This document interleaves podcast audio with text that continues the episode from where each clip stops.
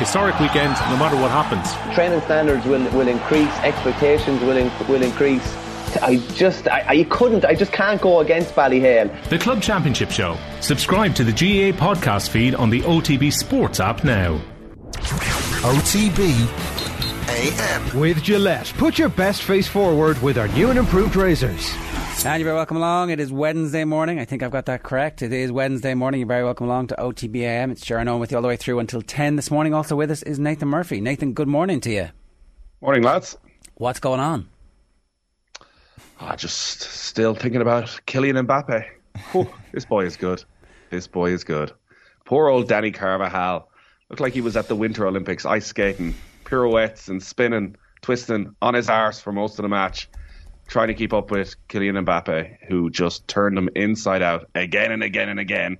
And we thought that uh, Real Madrid were going to somehow hang on, use all that experience, all that nous. But the genius of Mbappe was just too much. Last kick of the game. Doing that sort of messy thing where you know exactly what he's going to do every time he picks up the ball, yet there's still no way of stopping him and he kind of gets the ball past a couple of players and you don't quite know what he's done to get into that position or you don't quite know if he's actually done anything and the players against him just think that he's going to do something and therefore they kind of step out of his way. It was kind of weird, wasn't it? That that, that final that last non-tackle tackle from the two players who like is it because they'd already given away a penalty that that's why neither of them decided to clatter into him and think, well, I'm going to take the risk here. Courtois playing the way Courtois playing I think both of them probably thought the other one was going to do enough to stop him. Right. Because when you do watch it first, you think that is shocking defending. How does he manage to squeeze away through? But that is the genius of Mbappe. Everything is just so quick that there's the constant risk of the slightest clip, and with the speed he's going at, he's going to go down. It had already happened earlier in the night. So I think you could look and say, could Real Madrid have done a little bit more? Possibly. But I think you should just sit back and enjoy what Mbappe can do to squeeze between the two of them. And yeah, there's a little deflection. There's a little deflection with the shot that puts it through Courtois' legs. But I think it was no more than Paris Saint Germain deserved. They absolutely battered Real Madrid, who maybe because Karim Benzema is not at full fitness, maybe because there's no away goals anymore, thought let's just get the hell out of here with a scoreless draw and sit back. We've been on this train. Tight. We were on this train from the very start. And everyone's like, oh, away goals makes no sense. It's stupid. It's like, no, away goals really, really important. It's absolutely vital. And now, oh, the world's best tactical brains have realised that a nil draw away from home is really great. Uh, like, is this more to do with the lack of away goals, or is this to do with Carlo Ancelotti being the football manager of Real Madrid? Is Carlo Ancelotti There was a negativity there. Big Sam with a couple of European uh, European cups?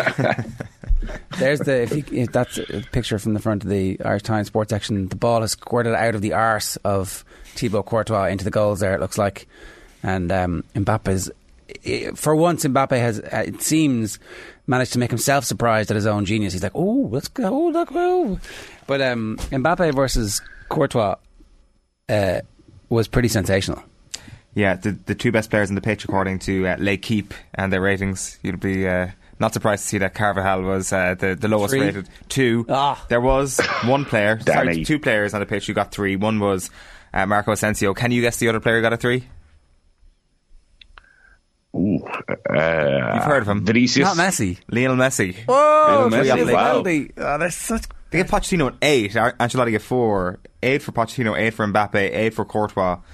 Three for Lionel Messi. One of the scapegoats, That I is think. very harsh. Like that is that not everything L'Equipe is against, which is basically scoreboard journalism. Because he missed a penalty, he gets a three. Like Messi, Messi, it, it feels much like Ronaldo. We're never going to see the Lionel Messi of three, four years ago again. But like the ball he played in the first half, where sort of reverse pass, off balance, over the top, where it almost looks like he put backspin on it to get it hold up for Kylian Mbappe. That's as good as passes you'll see all season. Tried a little bit hard after he missed the penalty. He was sort of taking the ball off his teammates, trying to do everything himself. But every time he got on it, like, he still looked like there was something going to happen. So I think a three out of ten for Messi is way over the top.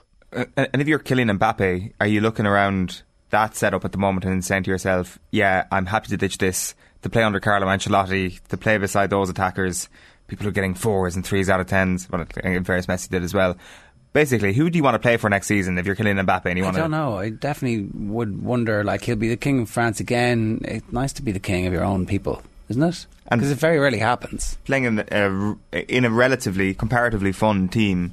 Like, I'm not sure what Kylian Mbappe does on the opposite side of things. Like at the Bernabeu, we may have a completely different game, and all of a sudden the Benzema, Asensio, Vinicius attack, maybe Bale starts or something. It becomes very exciting, but. I don't know. I think I think if you're an attacker who's who's here to, to score goals and to, to enjoy your football, I think there's one team last night that, that looked the, the more attractive proposition. Can I also just ask a question about how it has become fairly common parlance in England and the football journalism that Pochettino's failing in Paris? Pochettino's failing in Paris. Blah, blah, blah, blah, Manchester United. Given Pochettino's uh, difficulties in Paris, Manchester United. it's like. But he, uh, Like not- 13 points clear, I was going to say, not doing very well in the league at the moment. Pochettino's failings. It's like, oh, geez, they must be like, oh, I haven't paid any attention. Must be point clear, two points clear. It's like table 59, 40. There's a couple of tables, a couple of teams missing here between Paris and Marseille because there's 13 points clear of Marseille. The team is playing sensational football. He's managed to get the form back from Mbappe that we weren't sure. It was like it's the post World Cup hangover. No, Pochettino seems to be doing an okay job. It seems. It's because they lost a game in September, in October to Rennes, the 3rd of October. At the cup game. Uh, no, that was the league. Well, they that, lost one that, game that in the was league. just after Messi had arrived as well. Uh, Yeah. listen, they, they weren't particularly impressive during the group stage. They're getting they were getting the job done. When you tune in on a Sunday evening and watch a bit of Ligue 1 and Paris Saint Germain are playing, it, it doesn't feel like you're going back ten years and watching that great Barcelona side. Which I think that's where the expectation level is because they have Neymar, Messi, Mbappe. Messi, Neymar's also been injured for the last three months, so they haven't really had them. Like the hope watching them was that sort of Messi was walking through winter so he could run in spring, and that suddenly there would be a he- saving of energy, Yeah. and that we will see the absolute best of them. They're also not clearly they're not Barcelona of ten years ago. Like they're also depth and quality wise, really where Manchester City are. Like that midfield is a is a sort of workman like midfield. I still can't understand how Gini Wijnaldum isn't getting a game at all. Verratti is not under workmanlike. Pochettino. Verratti's not working like, but is he at the? Is he quite at the level yeah. of Well, d- Bernardo did, Silva? did you see? Did you see Neymar's comments about Verratti this week? He says, "I knew he was an excellent player, but I didn't realise he was so spectacular, a genius. He's one of the best midfielders I've played with, along with Xavi and Iniesta." Uh, he is. He He is. obviously gives him the ball. You're you're in Kenny Cunningham's camp. Kenny Cunningham was like tut tutting when I was talking about Verratti last season. No, no, not having it. But he is. He's like every game he plays when he's fully fit. There's doing stuff. There was an amazing like um, bit on the highlights where Verratti gets the ball and actually gets swatted away by one of the centre backs or one of the Real Madrid defenders, who then pings this incredible 75 yard pass that just gets cut out by one of the Paris Saint Germain centre backs. And like I'd say, three seconds later, Messi's through. Messi hits a through ball through to Mbappe, and it uh, a brilliant save from Courtois. Like whatever about Real Madrid playing for a nil-all draw and not being um, as good as other teams. This is the high watermark of football again. This is the whole point of all the money sloshing through football. Like this is as good as it gets. Yeah. It is, and uh, this ain't done it is the other thing. So, you know, Karim Benzema will have another couple of weeks to get that little bit fitter, to get a bit of sharpness back. Like Vinicius last night didn't look quite ready to grab a game like that by the scruff of the neck. When he got on the ball on a couple of occasions, he was free out on the left hand side. You thought something's about to happen, but he just couldn't make it happen enough. Modric had a quiet enough game. You can't see Madrid at home being that poor again. That they're going to have something there to take, and then that's where the questions suddenly get asked. But this is this is as generally when you have two of the big guns, it's as good as it gets. Obviously, when you have the mismatches such as a, a Manchester City and Sporting Lisbon, it's not quite that. But we will get the Manchester City against the big guns, which will be as good as it gets as well. So, yeah, I I think the second leg of this is could be one of the great games. But yeah, maybe you're right on Carlo Ancelotti. Like Ancelotti and Allardyce, it's not that far away. I, I, I do think that, like, I mean, uh, I, I think you're absolutely right. Champions League is the high watermark, and it is as good as it gets. But we've been so conditioned to how good the Champions League has been over the last couple of seasons that last night, I think Kroos plays a relatively straightforward pass along the grass across the pitch to Asensio, I think it was. And when I saw that, I was like, "Oh my god, it's just like the best football I've ever seen in my entire life." Just like anything, anytime any, anybody who you haven't watched play football in a while, which has been the case, I'll hold my hands up with Real Madrid. I haven't seen him since probably the last round of the Champions League. It's like, "Oh god, this is such a good competition." and we're just kind of like gorging on everything more than we probably need to. But still, it is it is factually excellent. In terms of what happens next, though, with Mbappe, we just don't know the political situation around football and what is happening at both clubs during the summer. So Pochettino leaves, goes to Manchester United. Zidane comes in. Who does Zidane want to sign? How much money are Paris Saint Germain willing to spend if they lose an Mbappe? Who's Mbappe's replacement? Is it Erling Haaland? Is that lined up? If Mbappe goes to Real Madrid, will Ancelotti still be there? Does Benzema end up leaving? Who else do Real Madrid bring in? Mbappe might know all the answers to all of these questions yeah. that have made his mind up. And also, maybe the easiest way to make money is to move. move. Yeah. Well, you get the the one off cash payment of the fifty million or whatever it is. Particularly this one time where uh, he's free at the end of the season, isn't he? Mbappe, eh, I, am not sure. Let me check here. Um, totally out of contract. He is, isn't he? Yeah. So, like in that instance, you're saying yeah. As the as the agent, the transfer fee is 100 million, and you're going to pay that in cash in one go, and then you're going to pay us the wages that you would have paid us anyway. Because we know as soon as we sign for you, we're worth 100 million. We have a, a no transfer uh, agreement. You can only transfer us to the club of our choice, and you can only transfer us in two and a half seasons' time. That, like that's the way those deals should be done. Um, well, that's how the deals will be done. Like Erling Haaland isn't out of contract, but you know you can get him for seventy five million quid. He's worth one hundred and fifty million. Where's that other seventy five million going? Straight into Erling and Alfie's back pocket. Well, there's another. It's one of the super agents, isn't it? I, I, is it Mendes or Mino? Mino or George? Yeah. Um, it's getting to that stage now where most of the bad teams are going out. We really hope that none of the good teams get caught over the two legs because you want to see. I want to see Paris Saint Germain against both Man City and Liverpool over two legs. That's what I want to see. Yeah, I think you want to. It does feel as though Manchester City and Liverpool are probably still ahead of Paris Saint Germain. I'd like to know though. I, I, I think there's but enough doubt. It's a very different type of test than Liverpool and Manchester City are facing in the Premier League. Uh, yeah, I think we'd all all love to see that. The chances of the shocks, I think, are vastly reduced with the away goals being gone because suddenly you can't get through with a couple of draws. If you're one of the underdogs, you're probably going to have to win one of these games. Yeah, that makes sense. Uh, we, it also feels that, like, uh, I'm right in saying this, we haven't really got a Liverpool PSG knockout game um, like we got them in the 2018 group stages, whereas like we uh, that itch was kind of scratched with Manchester City last season. I kind of felt where like Liverpool versus PSG would be a, a really interesting clash of styles. Messi at Anfield would be brilliant, but yeah, like I mean, you, you don't like uh, on one hand you don't want to see. Uh, Sporting going down without a fight last night, but at the same time, you don't want to see Manchester City knocked out at this stage either. You want everybody through. Oh no, uh, no, like, absolutely not. We we need to see the big two-legged games. Like that's why this draw has been uh, a great draw for Paris Saint-Germain, Real Madrid. For us, not great for them because one of them's gone out. And as you said, I don't think it's guaranteed or nailed on just yet that it is going to be Real Madrid, even though like that would be a big recovery from what happened last night. But stranger things have happened, and Courtois is playing so well that uh, anything could happen in that second leg. Uh, should we move on and talk about Manchester United? The the um, headline is so good that the Mirror couldn't help themselves. They had to use it twice. Portuguese men of four, and then Portuguese men of four. when it works. I've never seen it. When it works. like, here, listen, stick that same headline. Oh, no, we'll, we'll use it for the other one. Oh. Do you think they're waking up today going, oh.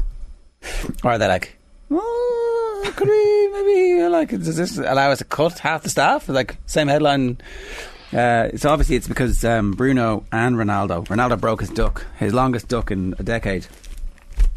Man United are back, Nathan. That's it. That's all they needed. Lewis Dunk gets sent off. How, it shows how, shows how poor Manchester United have been that they weren't on the telly anywhere last night and nobody cared.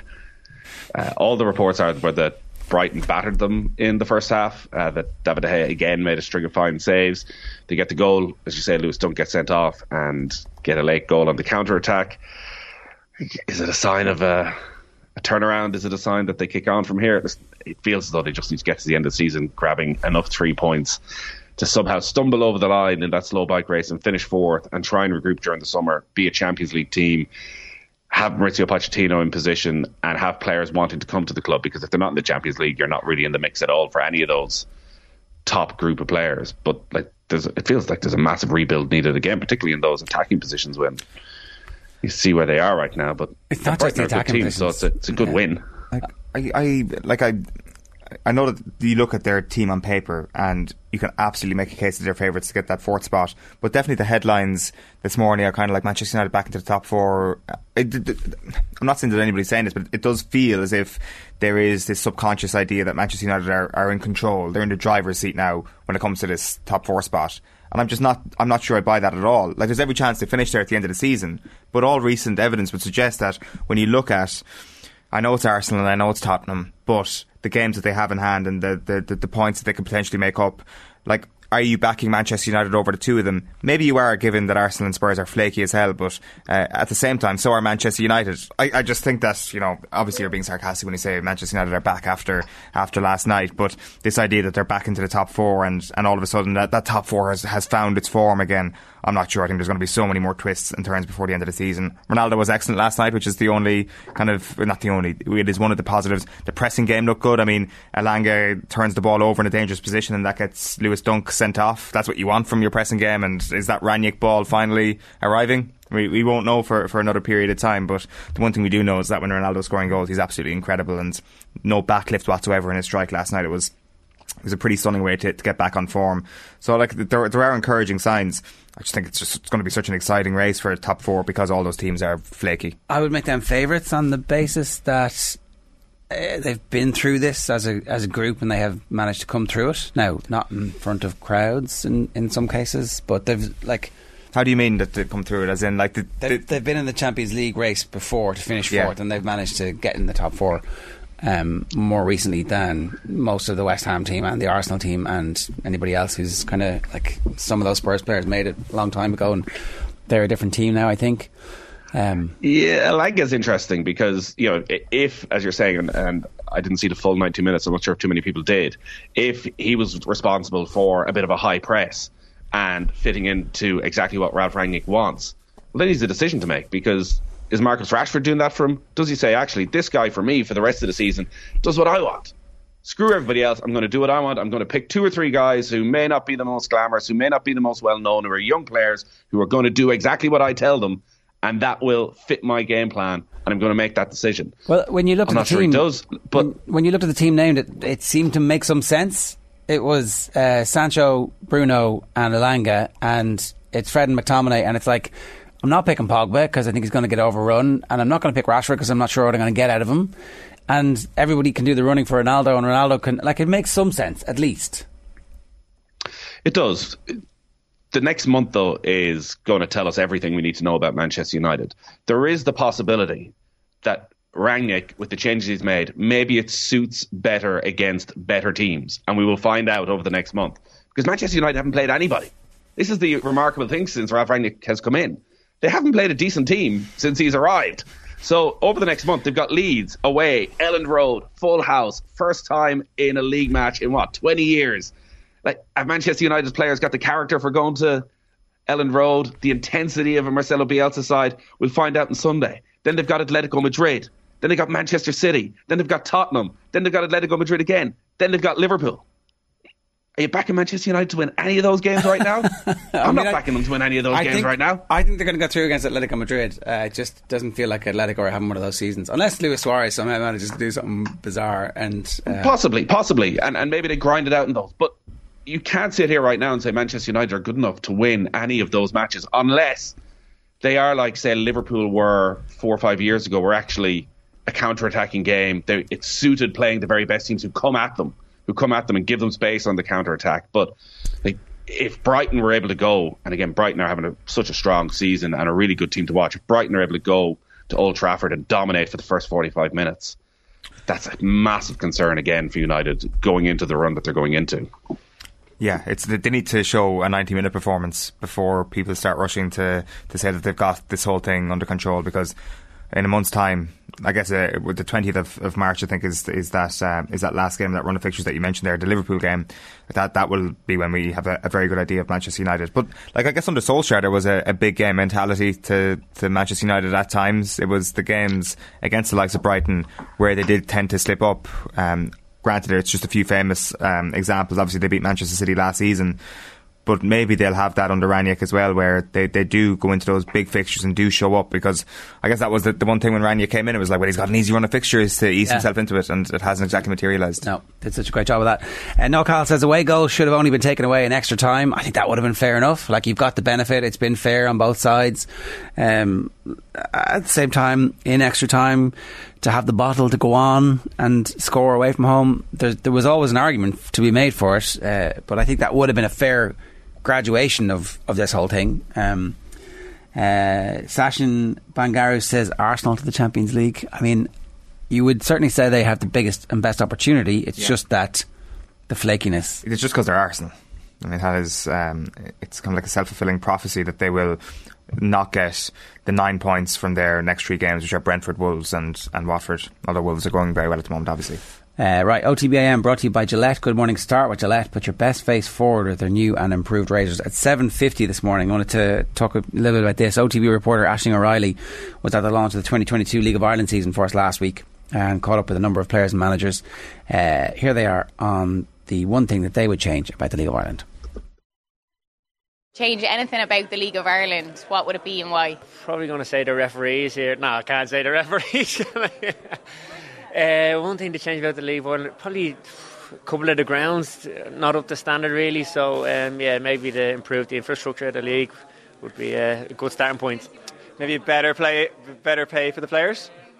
Um, probably something that the PFI have looked at in the most previous years, and um, I know it is improving. But um, yeah, it'd be great to get it uh, more full time. From few of the away dressing rooms, probably, including our own. In fairness, so, and, and there is something being done about that, but that's probably it.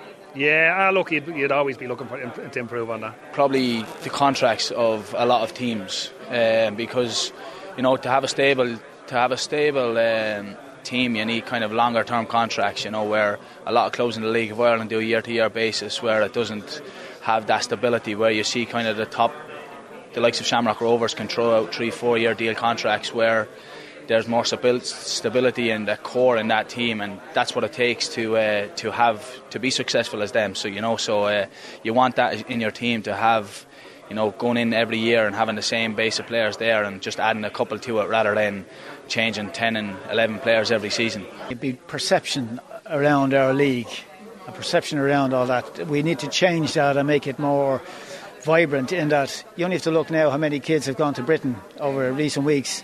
We're getting more kids into the league. We want to get more kids into the league. We want to get more young players that can, but we need to get the league uh, more professional and there's perception around all of that. Um, it is a good league. It's a tough league. Uh, it's well supported. We want it better supported. Well funded. We want it better funded. We need sponsorship. We need all that. We just need to get that better. And I would just like the perception around the league. I'd like more people to be involved. longer contracts. What? Uh, ah, no, it's, I think just player stability. You know what I mean? Giving giving lads more. and It it is changing to an extent, but still think it can get better. It's a lot to choose from, but I would say probably stadiums. Uh, a lot of the grounds need work if we're going to entice new fans and make it uh, a more appealing. We're going to have more from the League of Ireland launch coming your way uh, over the course of the week. Uh, Nathan, do you want to tell us about your new Friday night LOI show on OTB? Yeah, late night League of Ireland. Oh. get it, Jer. Ten o'clock. Is it, is it NSFW? Well, depends. I wouldn't have the kids tuning in. And so, uh, where's this broadcast? So this is uh, live on Twitter Spaces. What's a So we're Twitter Space? We're, we're down with the kids. It's a little button you click on Twitter, Jared, that uh, it'll appear if you follow off the ball. You And will it see it appear. on teleports you to space. your- Is that it? It exactly, exactly. So if you're online at ten o'clock, between ten o'clock and eleven o'clock on Friday night, and you go onto the off the ball Twitter account, you'll see up the top late night League of Ireland. Click on that. You can listen in. It's sort of a traditional football phone in, which has sort of been lost down through the years because of Twitter. So myself, Johnny Ward, and Shane Keegan will be on, but anybody can take part. So there's a button saying "I want to talk." You click on that. We'll see. We'll see that uh, you can you want to have something to say for yourself, and we can decide whether or not to let you in. We're not letting anybody in who doesn't have their real name up on it because we do want to uh, protect the integrity of the conversation that is being had. But we trialed it last Friday night, and we had a great response. Um, we had hundreds of people listening, and it's sort of aimed at that crew who are heading home after the match or angry about the various things that we just heard there. And like, it's fascinating listening to what's the one thing you would change, and it just shows up the issues for the FAI that there's about ten things that all feel like absolute necessities if the League of Ireland is to kick on and get to where it wants to be from referees, from proper contracts for players. It's all right saying you're full time, but you're playing players a livable wage if they're full time professionals. Getting contracts so the players have the security, but also the clubs have the security so that if a player leaves, they get rightly uh, the reward for that and that they're getting a proper fee from players. Uh, facilities was touched on there. It's clearly an issue still, the length and breadth of the country. I'd like to see more games on TV. I think access to the League of Ireland is a huge problem for an awful lot of people. I know growing up in Mayo as a massive football fan, like there was no League of Ireland. You know, we would go to Galway on an irregular basis, but you know, you never really really felt a part of it. And for an awful lot of people, like look at the Premier Division this year. Like Tallaght is the most southerly stadium in the League of Ireland Premier Division this year. Like, there's huge chunks that aren't going to see Premier Division football, that will see some League of uh, Division One football, but for an awful lot of people, you've got to travel a long, long way. And maybe the third tier will address some of that. Like um, perhaps, perhaps, but again, you know, they can't fill a second tier at the moment, and now you're talking about filling a third tier. And is that third tier going to be part time, amateur? Again, what what is full time? What is part time? What is amateur? Because quite often they're almost the exact same. You're a part time team, but you train in the morning, so players can't go and get a job, or you train at different times of the week. So like it's a very difficult situation 18, 19, 20 year olds find themselves in. Yeah. If you're in college, are the links there with the colleges? So there's a lot to go. But I do think I do think one of the issues is that there's just not enough games on the TV. 15 games. Obviously, eir Sport not being around anymore is, is a big blow, but still, eir Sport was somewhat niche. But for the national broadcaster to only have 15 matches on, sort of split up across the season, so you can't get into a rhythm of what's a title race, who are the personalities, how's Jack Byrne playing. I've no idea. And and it's not not necessarily an RTE thing. It's that the FAI just don't have any bargaining chip to say you got to show these games. So. I'm, I'm excited about it. I'm, I, I well, it, it, it is an. RT, it, it is an RTE thing. Let's not. Sorry, it is an RTE thing. They've decided to prioritise that they're going to play, put money behind other sports as opposed to putting money behind domestic football. Well, they have, but I would assume that, and the obvious example would be that the amount of club football or club club GAA games that are being shown. But the GAA, I assume, there have had a very strong hand to say, well, if you're going to show the absolute peak, the intercounty game, you're also going to show this amount of games. Well, they picked up. Uh, they picked up the, the existing deals. the- they picked up just for for clarification here. They picked up the old eir Sports deals.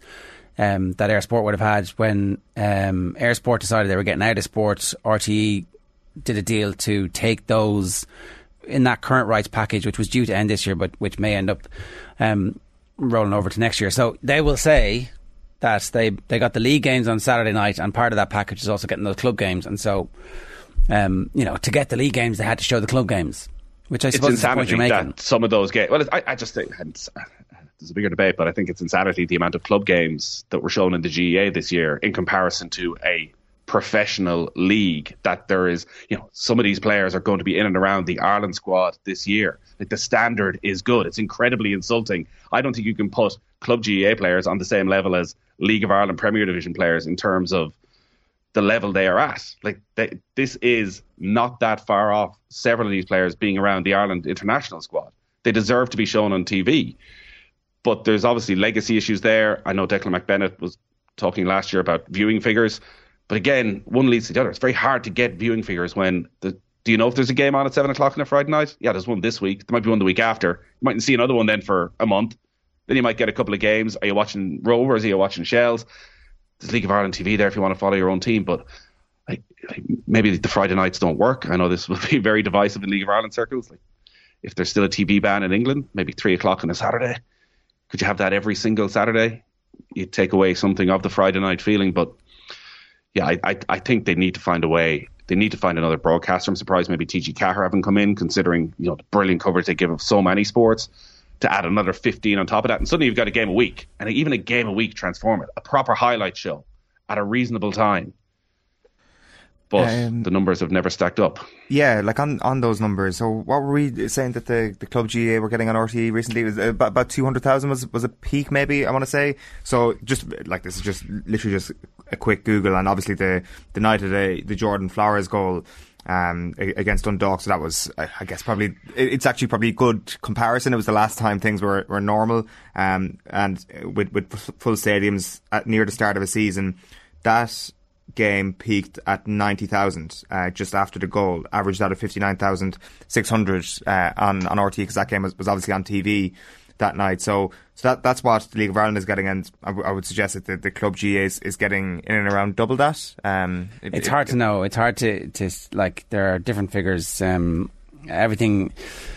The the, uh, the audience figures for TV can be. Um, you know, oh, uh, this amount of people tuned into this broadcast at some point, and it's like for you know, for five minutes, ten minutes, like what was that? So, um, Donegal Boyle's reporting back in 2020, the figures were 61,000. Right. Uh, but that's actually that was being. We were told that was good because that was like eight percent or ten percent of the available audience. So, I don't know. Like I mean, like you, you would have thought that if a game is peaking at ninety thousand people, that should be enough to wash its face. And like I Well, mean, it, uh, shouldn't also, need that. Like it I also mean, depends. So the taxpayer funds this organisation. Is it then? Is it them?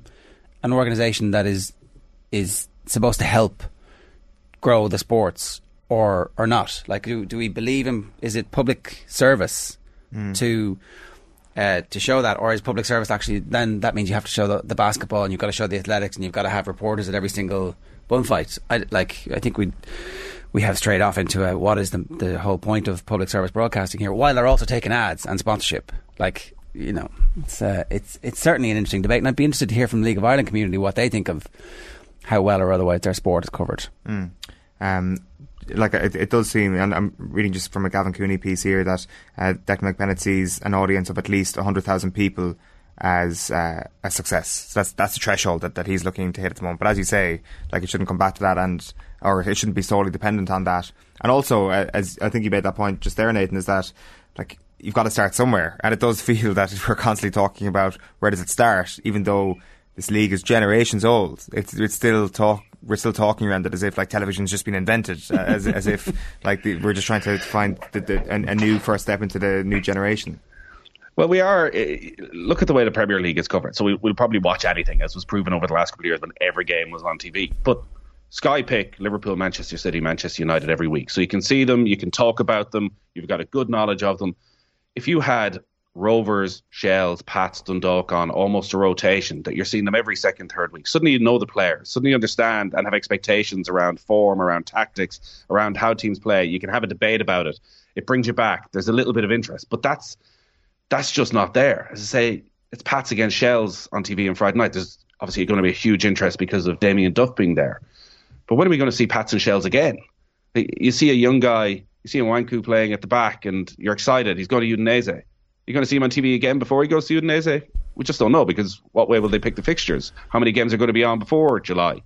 So I, I'm surprised nobody else has picked up more matches, more of that eir deal, uh, which again maybe says a lot that uh, commercially maybe it's it's not seen as being viable, but it, does feel that the there's a greater connection with the League of Ireland for people around the country than there's ever been. Like you mentioned that Jordan Flores goal, like COVID couldn't have come at a worse time. Like that night in Tallaght, you've got six, seven thousand people. You've got one of the greatest League of Ireland goals of all time. You've got Jack Byrne scoring the winner. You've got a proper rivalry, it felt, between Dundalk and Shamrock Rovers. And I think that was Rovers' last home game before COVID kicked in. Now they've sold over 3,000 season tickets. Shells have sold a huge amount of season tickets. Uh, Pats, Bohs, they're all selling massive amounts of tickets. So there's a there is a momentum there behind it at the moment. Yeah, uh, and look, it, and there's things that outsiders need to do. There's things that clubs need to do themselves as well. Like you know, Dalymount, the redevelopment still hasn't happened. Do Shells really want to leave Tolka Park? Like, are they fully positioned to capitalise on the interest that Damien Duff will bring? It's hard to know. Like, I think they've made massive improvements. All of these clubs are, but like they need investment, and maybe this League of Ireland strategy, where they're doing the audit of the grounds, will see investment come so that Tolka is redeveloped fully if Shell stay. Dalymount's redeveloped. That you know, families are happy to go to these grounds and know it'll be an enjoyable experience, like you would get at a good quality GA or rugby ground. Yeah. All right. Look, we're going to leave the League of Ireland chat there. Twitter Spaces from ten o'clock. Just click the button on the top. Make sure you're following at off the ball, and Off then the ball. as we go live, um, you'll automatically be aware of it once you in the app. It pops up at the top. You can't miss it. You just click that button with all the people whose faces you know. Make sure you're signed in with a name as opposed to JSW eighty two seventy four sixty nine. And uh, Oh, I'll tell you about Stephen Bradley. don't. you're not getting on. Yeah, I would listen to that. and uh, and yeah, right. Uh, uh, here's a quick one, right? James O'Donoghue on his favourite Kerry teammate and the one player from another county that he wished he played with on episode four of the Football Pod, available on podcast right now. The fella that I'm going to say that I would like to have played with is Ciarán Kilkenny because I think that he he has a bit of everything and he, he seems to be a savage team player. Yeah. He never makes silly decisions or decisions for himself. He's always doing the right thing and he keeps hammering the hammer like he keeps doing the right thing over and over and over again even if if it's the boring thing if it's the thing in that game that needs to be done, he's the one that just keeps doing it. And he like he's actually it's hard to say he's underrated, but like he is he's the thing that keeps taking over the dubs when they're not going well. He'll come up with, with some move or some pattern of play to get a score and restart the whole thing. So I definitely like to play with him. I think that he's um he's a savage operator. And the best I play with it, again is a, is a cheap question because like mm. obviously you're going to say Colm, but if I was to go outside the box on it and not mm. pick your obvious couple, don't pick Colm or Danny or Galvin say or Declan. Then I would say the fellas I liked playing the most with were were Maher and Donnchadh Walsh. Right, pretty interesting. Yeah, cl- clearly a fan of uh, the workhorse, the person who does the Who's running for him. thing. Exactly, Yeah. yeah. We Yeah. all we all love those. as much as uh, as much as the genius. Yeah. Um, some really good stuff in that. Ask me anything with uh, with James O'Donoghue. They picked their uh, seven aside. Paddy made it up on the spot, but picked a lot of dubs. James very very, you know, generously decided I'm not going to pick any Kerry lads because it would just be all Kerry, and then um, you get to find out who his favourite players are. It's a, it's a good it's a good little mechanic. He was like um, picked Muggsy in his team. Right. I was very surprised, and then and then it re- Paddy Andrews revealed that he has Muggsy's jersey from the goal. No way. Against Dublin because his brother got it. Ah, yeah. And then he was like, oh, "I must, I must uh, get it back to him." I'm like, what? No way! That's the type of thing you get. I'd say Muggsy has auctioned that jersey many times. the, the the Derry lads went on a tour of um, the states where they got the point that kicked the winner in the semi final and final. They got those boots and they auctioned them a lot. they would scuff them up wherever it was. Nathan seems to be gone there. I think. Yeah. All right. Uh, that was he, he. He he came. He said it all. He disappeared. Um, you can catch him on Friday night. Yeah, exactly. And we didn't get into uh, Mayo Dublin in Croker on Yeah. Saturday evening. So here's what's coming up. Between now and 10 o'clock, Phil Thompson is going to talk to us about a legendary encounter in the San Siro in the past from uh, one of the seminal moments of his youth. Uh, we've got the sports page coming your way at 8.30. A lap of honour from John Duggan, who is on the hottest of hot streaks at 8.40 when he talks to us about this week's virtual insanity and a quick look back at last week's sensation. I presume you talked about this yesterday. Uh, Kerry depth charts with uh, Darrow Canage at 8.45. Joey Carberry live at 9.15 this morning and Matt Lawton at half past nine. At eight minutes past eight, though, we're going to take a quick break and we're back talking uh, Liverpool Inter with Phil Thompson. OTB AM. It's 11 minutes past 8. You're very welcome back. You'll have heard in the ad break there a true hero of the Women's National League, Kylie Murphy of uh, Wexford Youths, catching up with Karen and Kathleen on this week's episode of the COYGIG Pod on OTB Sports in association with Capri FC, official snack partner to the Republic of Ireland's Women's National Team. You can get the full episode right now in all your usual podcast spots, or you can watch it back on the Off the Ball YouTube channel as well. Uh, right, we are turning our attention back to the Champions League. Couple of games tonight. You've got RB Salzburg against Bayern Munich at 8 o'clock, but at the same time, you've got Inter Milan at home to Liverpool at the San Siro, and this is what we are focusing on for the next little while. Delighted to welcome Phil Thompson back to the show. Phil, how are you getting on? Good morning, guys. Very good, thank you. Very good. Enjoyed the football last night. Wow, Man City were wow blew them away. Absolutely blew them away. I Yeah. thought there'd be more goals in the other one, but just one. Yeah, Thibaut Courtois, pretty good at football, it turns out, to, to limit uh, the amount of goal scoring there. We, we wanted to get you on, Phil, because obviously we'll preview the match in just a second, but Liverpool at the San Siro is a fairly interesting story, and if we go back to uh, 1965, this is the, the season we want to focus on. Uh, I'm sure you were you were only a young fella at this point, Phil. So uh, I'm wondering how much you actually recall about this season because this was a European Cup semi-final, uh, the, the first leg at Anfield, the second leg in San Siro, a great home first leg, which you were at, I understand, but uh, a bit of a disaster in the second leg and a, and a very controversial tie, all told. Yeah, it was. It was. We didn't have as much TV coverage, uh, but obviously watching that game back was was so disappointing. Yes, I was at that first game um, at Anfield. Um, my mum got got us tickets right in the front row of the Kemlyn Road as it was then. Now it's the Sir Kenny Dalglish stand and uh, Gerry Byrne, Gordon Milne brought the cup round within touching distance of us. So it's a massive occasion. Inter Milan were the one of the great sides in Europe, and of course we blew them away three one, which was absolutely terrific. So going over there full of hope, knowing it was going to be difficult, and what was to unfold was extremely disappointing. Even now, when I think back about it, seeing what happened uh, St John's disallowed goal and, and, the ball getting kicked out of um, Tommy Lawrence's hand. And there was straight away everybody was, was looking and talking about. And I think there was a big inquest into it many years later, which was quite proven about the officials in the game.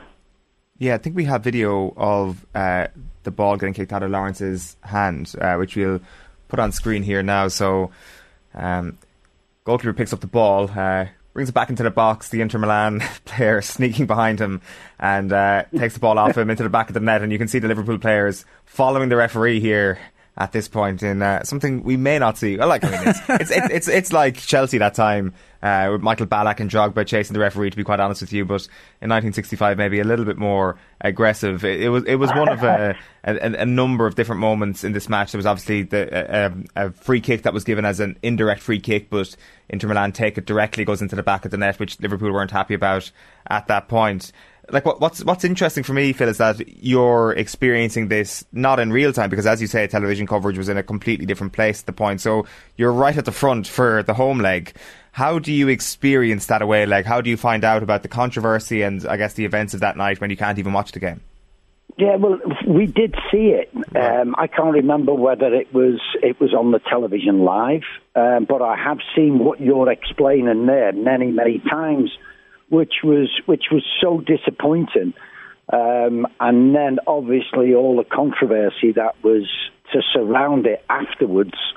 Um, and I, I, think it was many years later. I think in in, in conversation um, about the referee, the officials. Um, not that it was proven 100%. I don't know where I'm sort of getting this from. But it was, and it was, it was brought about that uh, they did find out that things things happened that shouldn't have done. Let's put it that way. Yeah, and there was question marks certainly around Inter, not necessarily in this game, but but later on, you had uh, the, the secretary of, of Inter Milan who was accused of taking part in match fixing scandals Granted, this yep. was about eight years later. The European Cup semi-final against Derby County when he had gone to Juventus in '73 was, was, he was under allegations. It's like I mean, he was never found guilty, but there was definitely a, a bit of a cloud around the whole yeah. thing.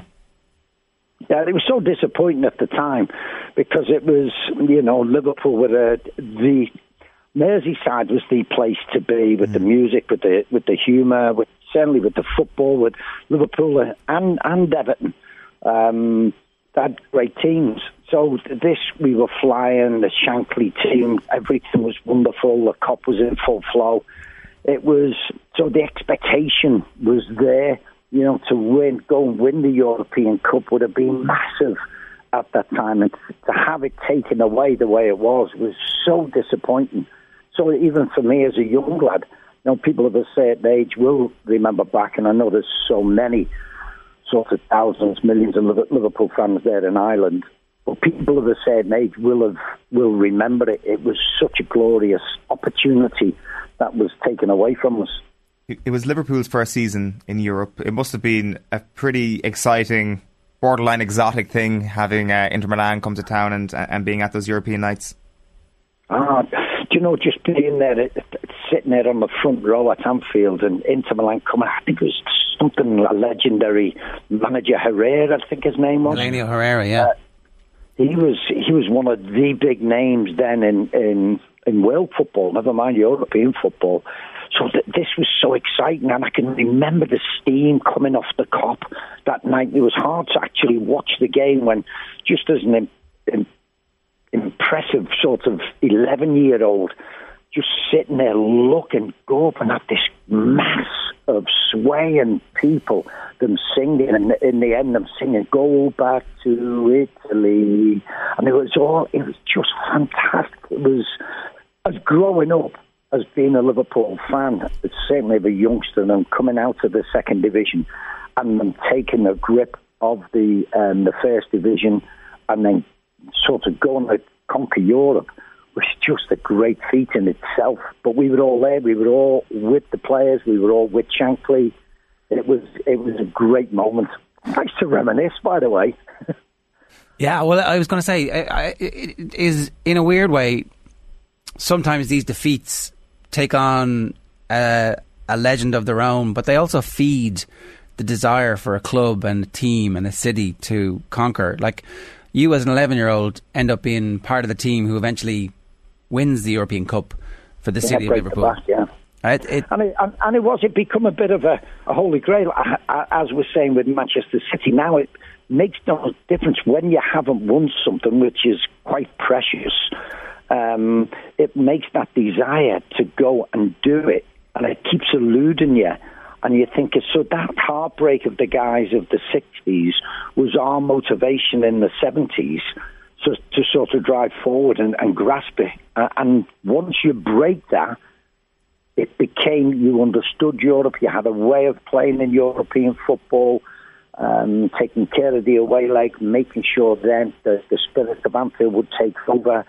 All those things, 77 then um, against München Black, Gladbach in Rome, sort of opened the doors to winning. Yes, we'd won the uh, UEFA Cup in 72, 73, 75, 76, but winning the European Cup was then the holy grail, and to do it, and then 78, and then my special moment, 81, it was the wonderful moments to come, but it was driven by those guys in the 60s how important was that, I guess, then for, for yourself to have that connection to the club so early? I, I, I guess you talk about it there, the, the idea that those moments of heartbreak kind of fuel the appetite to, to try and get over the line. But I, I guess your own sense of familiarity with that specific type of heartbreak was, was, was really important. The fact that you knew the club, you were watching the club, you weren't you weren't a blow into Liverpool to, to say the least.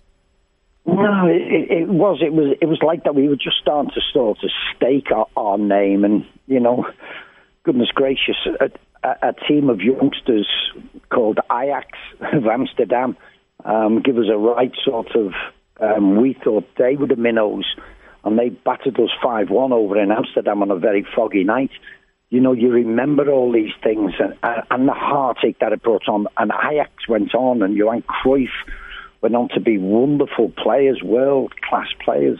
So all these things you're watching unfolding. I say we didn't have the satellite television that we have now, and they able to see multitude of games. But you've got these games on grainy television back in those mid '60s. The um, match of the day was was starting. I think was '64. So you were getting fed this thing, and you wanted more of it as a fan, you know, it was all standing. Then the Kop was in full flow, so you witness it. So that not being able to have it, which was winning that European Cup, did fuel that, and it was wondrous going to other countries, watching the football uh, being played, what they were like, and then when I was to become part of it, was that great feeling how you prepared to take on European opposition. So it was quite unique. An absolute wonderful time to be a footballer and starting to conquer Europe. It wasn't a bad season that, that year for Liverpool. I think they they paraded the FA Cup that night you're talking about there when when you beat Inter Milan in the first leg. And it was that was uh, again we're reminiscing. That was that is still one of my greatest ever moments of of in our history because that has become something the FA Cup of that was the holy grail. It was massive back in the day because it was a glamorous day out at Wembley and to win the European Cup for the very first time for Liverpool Football Club. You know, coming out of the second division, winning the league, winning the cup, winning the league again was just it was crazy. It was great times, and you could that you could go and do anything. Anything was possible with this man. I just have one last question, just kind of on the, the while we're on memory lane here. Like, how did your perception of away days, specifically in Italy, change down through the years? Obviously, there was an incredibly hostile atmosphere waiting for Liverpool in the return leg, but that hostile atmosphere doesn't ever change. You know, it, it is the, the a stereotype that going to Italy is not only a battle against uh, quite a, a robust set of individuals, it is also a, a, cauldron that you tend to be stepping into. Does that change at all? Does, your relationship or your perception of, of away nights in Italy change over the decades? I think as a I think as a player, I, I think it was it was always there. You knew it was a cauldron. Um, San Siro had such a name. I never played there, but the San Siro had such a name, such uh, passionate. As though we felt we were passionate in England. You, you had all this it was so vibrant away from. You knew you were up against it.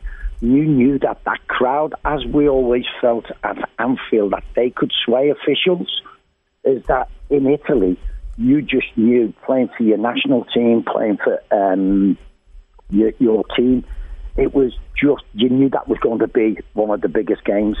And it was it you could go to Germany you could go to Spain and you would have atmospheres that were electric. There, as you said, was hostile, and you knew you had to had to do it. It's it's even the same now. I was very wary. My sons wanted to go to to um, Milan, and I was wary of them going. Thankfully, in the end, they couldn't get flights, which I was that. But it creates that sort of atmosphere, and still does. How hostile do you think it's going to be for Liverpool tonight? I think it's going to be massive. Um, possibly, thank, thankfully, there's only going to be 50% capacity in there. And I think I was reading something, it's still going to be 40,000. Liverpool is huge once again. Uh, we became one of the biggest names in Europe in the 70s, and it is so now. So it'll be massive in itself. Players will raise their game. Good players, great players that they have, will raise their game again. They've they've wrestled the uh, the title off Juventus uh, last season, and they're, they're proven as though they're on the way back, as is AC Milan. But we did enough to see off AC Milan, and I see no reason. It still it still will be tight, but no no reason why we shouldn't beat Inter. I think one of the main successes of Klopp in uh, in recent seasons, and it's really since he's arrived, is that these games that Liverpool are the better team in, they have on balance tended to win them we, we kind of there's a confidence when we talk about how well Liverpool will perform. There's no inconsistency. There's been no real flakiness in European football, maybe with a few exceptions over the last number of years. But generally, they win these games that they're supposed to win.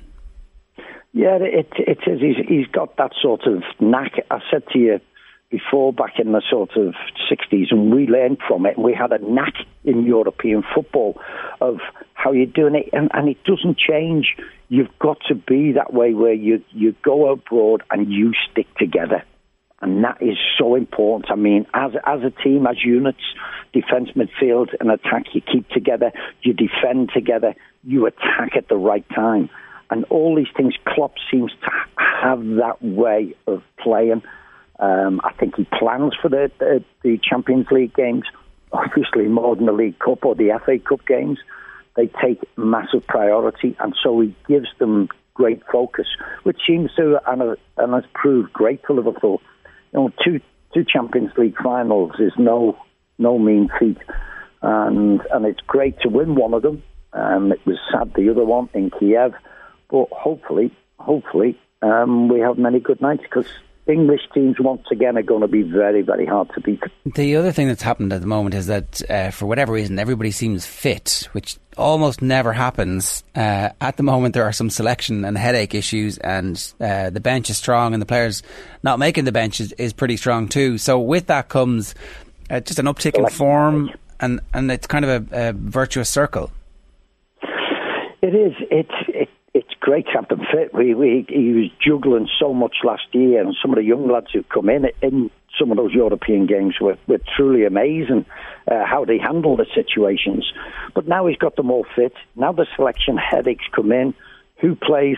Probably the back four picks itself if they're all fit. Matipa's been excellent. But it's just that midfield area and the one position up front. I would imagine because Jota has, has sort of done so well filling in, filling in, I shouldn't really say that, for Mane, for Salah, because they've been away. He's carried the team, scored the goals. I would think he'll come in for Bobby Firmino up front. And then there's the what happens in midfield. Fabinho's a starter, and you're looking either side. I know people will say Henderson's not been great of late, but he has that experience. He has that energy and then I think you need to keep the ball tonight, and I think that's where Thiago didn't play at the weekend, didn't start, sorry, and I think he's saving them for this game. Uh, they're obviously Champions League contenders, given the the uh, strength and depth, the quality of the field, the uh, that they're playing, um, the the manager's understanding of it, and it was just interesting to see Trent Alexander-Arnold not backing away from any of this, where with his comments about he was obviously asked, "Are you uh, in any way envious or jealous of Manchester City?" He's like, "Well, why would we be? You know, we we've won." We've won the competition that they can't win. It's not a knock on them, but we've won this. So they're they're feeling themselves and they're feeling self confident. Yeah, there is. I, I thought it was, uh, it was. He was asked that trying to sort of fuel something. And, and as you say, he didn't shy away from it. He said, "Yeah, Manchester City, and they are a wonderful side. I love watching them. Uh, they were they were truly terrific last night. But yes, they do have that holy grail. Like Liverpool have been able to mount it to win." That title. And they had that disappointment against Chelsea last year, which will fuel their ambition. But Trent is rightly saying is that, yes, we can compete with you on, on the same levels. Liverpool, we've got Leeds next midweek, which should be our game in hand. So it, will hopefully transpire that it'll still be a title race. But but it, it's hard because I, I did feel for Trent the way he got asked of it, but he just he handled it very very well, the young man. Uh, just uh, like if you kind of zoom out a little bit from it, at the end of the season, I know this is not how Jurgen Klopp is going to uh, prioritise things whatsoever, but does the Champions League take precedence over the Premier League? Because to win the Premier League from this position, you would say would be unbelievably sweet, and there is still kind of an inkling of a chance there. I think the Premier League should always be your bread and butter. Um, it's it's been ever thus. Yes, the Champions League is wonderful. I always would like to think that the guys do, and at this moment there still is a chance of it. Um, and it will be juggling the both of them. There won't be priority in them at the moment. I would think he knows that there still is a chance with this team, the way they're playing, with um, everybody fit. And the big game when it comes up against Manchester City will be absolutely huge. And that's a little bit of a way. So there's, there's no way to sort of identify, right, let's put all our eggs into the Champions League basket. It's still all to play for. And there's still, as we speak, Liverpool are fighting on four fronts at the moment. Mm. Yeah, it's uh, the, the the difficulty that little patch they had where things didn't go their way that made everybody just feel like the title race was over. Um, the recovery of form they've had would suggest that they can see this out for the rest of the season. Are Manchester City just too good at the moment, though, Phil? Is that the problem? that that that is a real difficult one. As I've just said to you, Manchester City are a, and it, it's when you get on those runs, Manchester City. You, I look at them sometimes, and you go from Christmas through to the end of the season. Manchester City can win every football match. They are that good. If they keep their best players fit, um, they can win every football match. My my Liverpool team, fantastic team. We can go. We can win all our games. and you do have that little bit of a doubt that can we do that? Whereas you, you go, and City can easily do that. And that is just, there's something about my team which is, which is just slightly different than, than Manchester City. We can maybe have that sort of one slip up where you don't feel like Manchester City can. They are in that flow at the moment. And it goes, it's not just the team, it goes through individuals. You're looking at Raheem Sterling coming back. You see Bernardo Silva last night. You know, he was out at one point and he's come back a better player. John Stones has. And so this man Guardiola makes players even better. And, and I think that, that is the worry for us all is that these. I cannot wait until Pep leaves because I think he's the most uh, a, a most sensational coach. Yeah, it's uh, it's a bit of an issue. All right, there's no sign of that happening anytime soon. Uh, but maybe look, he's. Well, are you sure? He, he's due a trip to New York, right? He's a couple of years to hang out and watch some basketball or something. Phil, good stuff. Great to have you with us. Thanks, guys. Great stuff. Enjoy the game tonight. Cheers. Um, is there is there any sign of Pep? Like so, in the immediate aftermath of the Super Bowl win, Sean McVay pre-game, he was like, it was confirmed that he's staying Mm. by one of the insiders, and then afterwards he was asked about it. He was like, "Well, we'll see." It's like what? I mean, these um, super intense coaches sometimes do decide to. So, if they were to win the Champions League, would he walk away? Is there a possibility? I'm not sure Pep would walk away with that lack of notice, to be honest. I think that we're probably going to know about Pep's decision probably at this point in the season, the season it does happen. It does feel that he would telegraph it a little bit. No, I don't know. You don't know? Uh, not uh, lame duck. No, can't be a lame duck. Yeah, I guess, I, I guess not. I, I, I don't know. Like, I mean, is it is it just mission accomplished once he gets to, to to the end of the season and he gets the Champions League trophy in his hands? Maybe it is. Maybe he also wants to keep earning money. Maybe he wants to. I don't know. To, maybe, that's it. Maybe that's the Everest and that's it. Done. Put the feet up. But I think he's. I think he's way too intense a coach, as you say there, to to just not coach football team anymore. Unless he like. Like he, he's not Pep Guardiola in his current guise is not going to be an international manager. He could be a pundit. Like I mean, like there's a reason why Roy Keane wants to get back into management a couple of weeks ago. I mean, there is there's something missing. Maybe. Punditry won't scratch the itch that Pep Guardiola will develop. Well, he could be a. He could go on a lecture series, you know.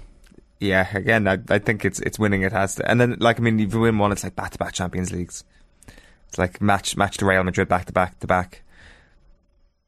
Maybe, maybe. Um, strange things do happen in football. 8.34 this morning here on OTBAM. OTBAM brought to you by Gillette. Good morning. Start with Gillette. Put your best face forward with their new and improved razors.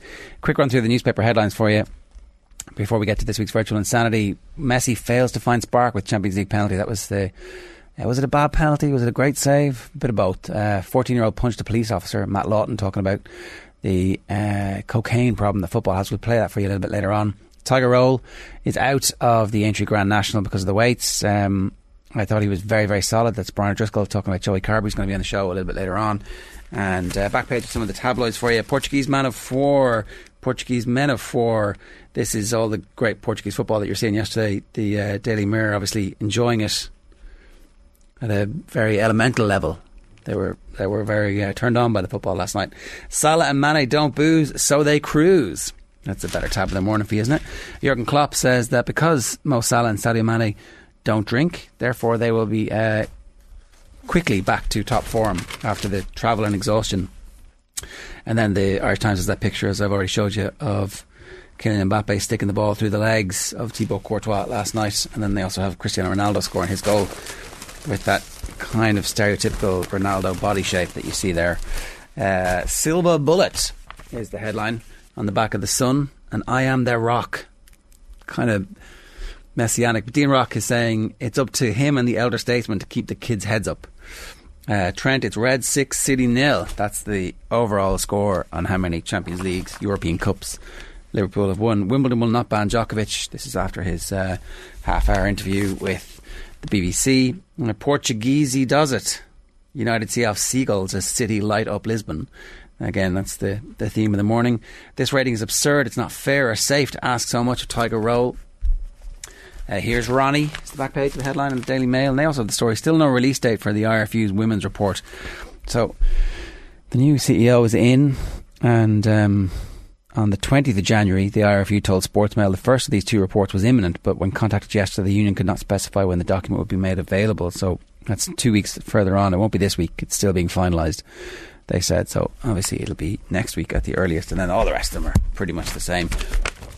More drugs and skaters doping cases. The teenage um, Russian figure skater, three different types of heart medicine, and that's Bernardo Silva celebrating the 5 0 win yesterday. So uh, at 8.37, John Duggan is with us. John, good morning to you. Jaron Owen, how are you doing? Very well. How are you? Great. Good form. Yeah. I suspect so. We're going to talk about why you're in such good form, uh, literally and metaphorically, in just a moment. But what's going on in the world of sport? Well, takeaways, guys, from last night. Mbappe, you'd pay good money to see him. Fantastic goal in injury time there, the way he cut inside off the left, like weave through two players and put it under the legs of Courtois. This is what Kylian Mbappe is all about. So that 1 0 win for Paris Saint Germain against Real Madrid. Pity we don't have away goals. That is obviously going to be a talking point going forward. Uh, Man City, just like to me, they're absolute bankers for the Champions League. Uh, Rodri is in there now, and he is the fulcrum with Bernardo Silva and Raheem Sterling playing out of their skin. Silva with two goals in the 5 0 win in Lisbon against Sporting.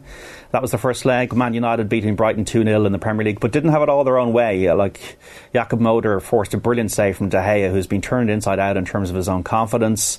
Uh, Bissouma had a chance, but then Brighton getting caught in, dis- in possession, Ronaldo scoring his first goal in seven, then Dunk got sent off, and that was pretty much it. Bruno Fernandes adding the icing then in injury time. So back up to fourth in the Premier League. Liverpool in Milan tonight at the San Siro. Going to take a while, I think, for that new stadium to be developed. So there's still time to be. Uh, getting onto a plane and going to Italy and seeing the San Siro if you haven't yet. I haven't seen it yet. I can't wait to see it at some stage. They play Inter tonight. Luis Diaz could make his first uh, appearance in Europe for the Reds. Jordan Henderson is fit, an 8 o'clock start for that. NUIG against UL in the Sigerson Cup tonight at half 7 in Carlow and racing today at Dundalk lads 10 past 1. Just the quotes from Michael O'Leary. Uh, since we are responsible for the welfare of Tiger Roll, we must protect him from the idiotic opinion of this handicapper. We therefore regret to announce he will not run in this year's Grand National. Instead, Tiger Roll will be trained for the cross country at Cheltenham, and there's every likelihood that win, lose, or draw, this will be his last racecourse appearance. He will then return home for his well earned retirement here in Gigginstown for the rest of his days. It is a shame. Uh, soft diplomacy there from Michael O'Leary to try and change the handicapper's mind. This idiot. Uh, I've never commented on referees, and I'm not going to change the habit of a lifetime for this clown. The famous Ron Atkinson quote. It's a shame, uh, and I don't really buy the weight or the rating argument. In 1977, Red Rum won his third Grand National off 11 stone 8, and he won it by half the track. Tiger Roll was brilliant in the cross country last year. The Grand National is a specialist race. He was an easy winner of it three years ago. For older horses, uh, 12 years of age, I don't think is too much of an obstacle. So Michael O'Leary's just shiting on here.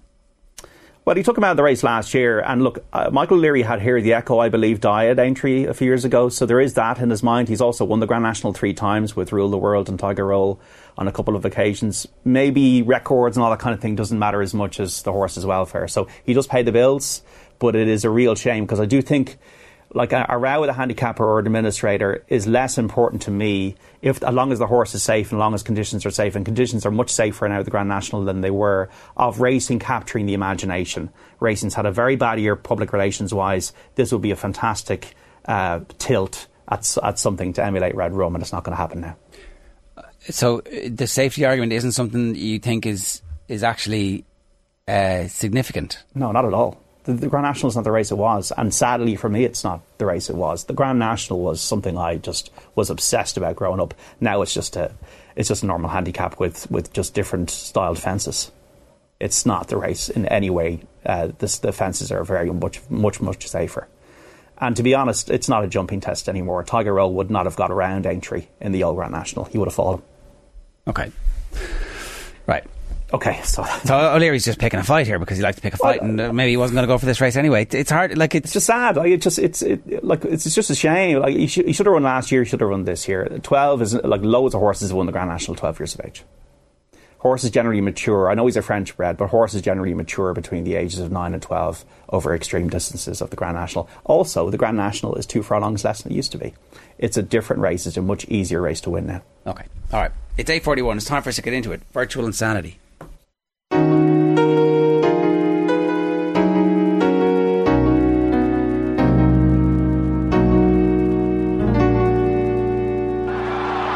You have entered Power Drive. Oh, wow!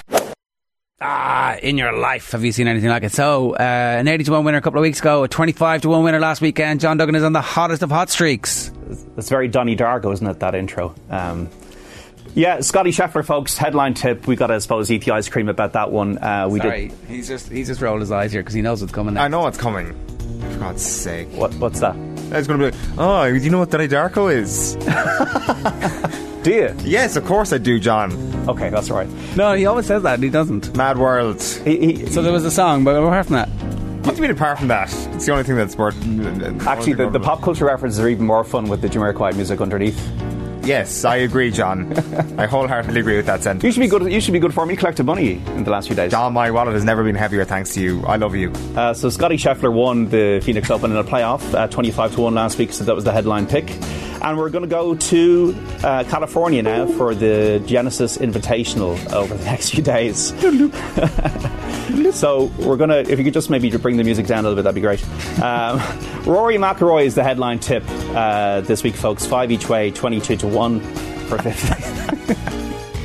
it's getting louder there. Uh, oh my god. Uh, Rory McIlroy. this is like, uh, what was it? Cornholio again. kill the music, please. Kill the music, kill the music, kill the music. Uh, so Rory McIlroy, 5 to 8, 22 to 1. What am I looking at in this tournament? I'm looking at uh, players that the top 10 in the world during this tournament this week in the Genesis Invitational, and you'd have to expect that one the top 10 will win. But I was looking at a couple of things here. I was looking at price and also value here, and also uh, like Rory McIlroy uh, uh, can turn up any week and win. Now, sometimes he gets in his own way. It's happened in Dubai a couple of times, but he was fourth in this in 2019. He was tied for fifth uh, the following year.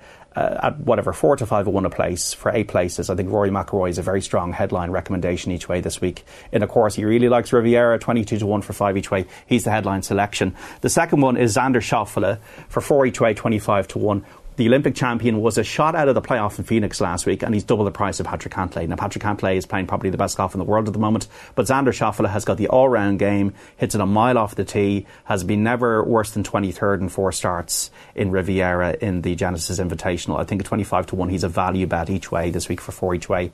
So 80% of the money this week is going on three players, Rory Schauffele, and the third one is Matt Fitzpatrick from England, 33 to 1 for three each way amazingly, he strokes gained. He's the top player in America on the PGA Tour at the moment. He was sixth at Pebble Beach, tenth last week at the Phoenix Open. And he was fifth in this last year. Plays tough course as well. Great putter of the ball. Matt Fitzpatrick, I think he's working really, really hard. And a 33 to 1, he's worth three each way. And then the three outsiders for a euro each way, the three of them, uh, Robert McIntyre um, has got something about him.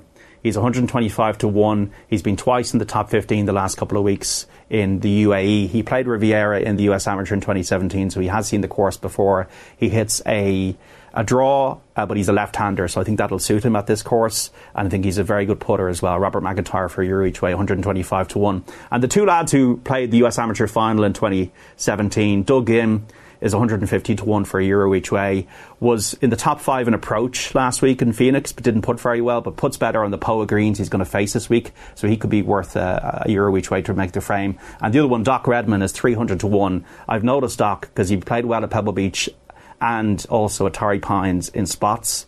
Um, loves the course, obviously, from his US amateur win, Doc Redman, at 300 to 1 for a euro each way. So Doc Redman, Doug Ghim, and Robert McIntyre, the outsiders for very small money, but the three in descending order Matt Fitzpatrick, Xander Schauffele, and the headline tip this week, folks. For Ireland, Rory McIlroy to get his 21st win on the PGA Tour. To come of age, John. Good stuff. That's this week's virtual insanity. Best of luck as well. It is eight forty-five. Joey Carbery is going to join us live here around about nine fifteen this morning. First, though, we've been flying through our Gaelic football depth charts over the last few weeks. Right now, we're bringing you a Kerry special.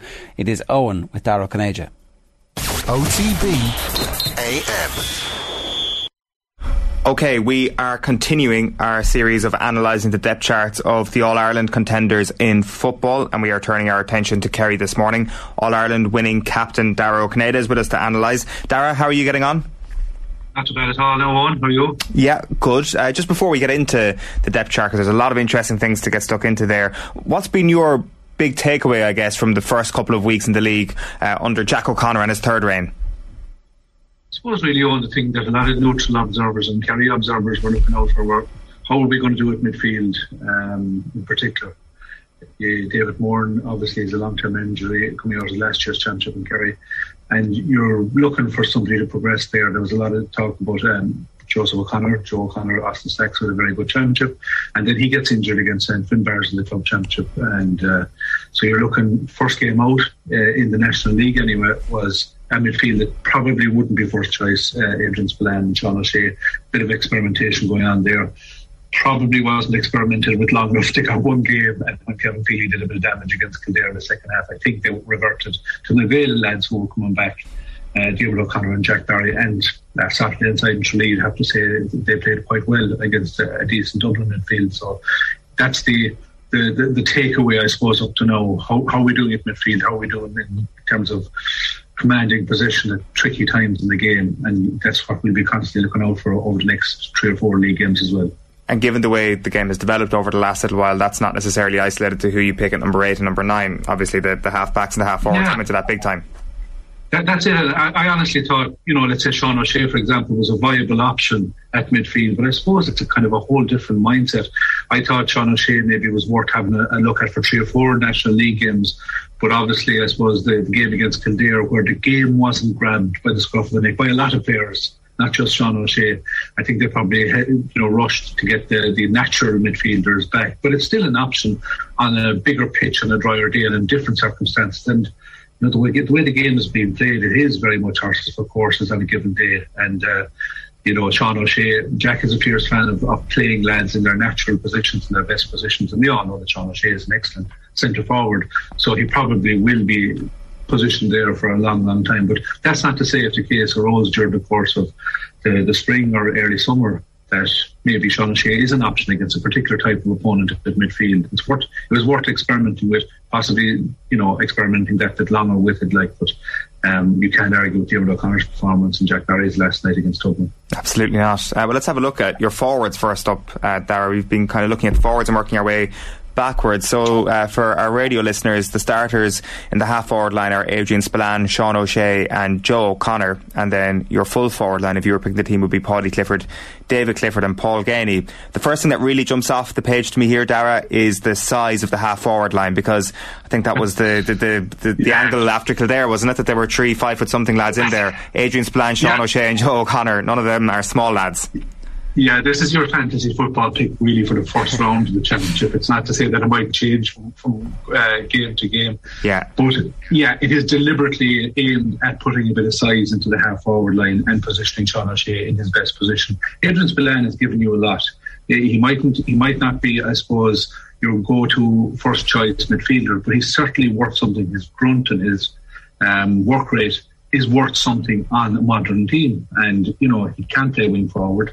And likewise, I think it's more intrigue than anything else with Joe O'Connor. Um, saw him a bit in the county championship the last couple of years. And, you know, he is a good footballer. He's a lovely side, sidestep, an intelligent player, good, you know, good in, in possession of the ball. And then you're saying, okay, where are your natural wing forwards, the Dara Moynihans, the Stephen O'Briens, and these lads, and Michael Burns? You know, well, they might be playing later on the year, but I would like for the first round of the championship possibly just to see Kerry team go with size and athleticism, and you get that with Spillane and Joe O'Connor.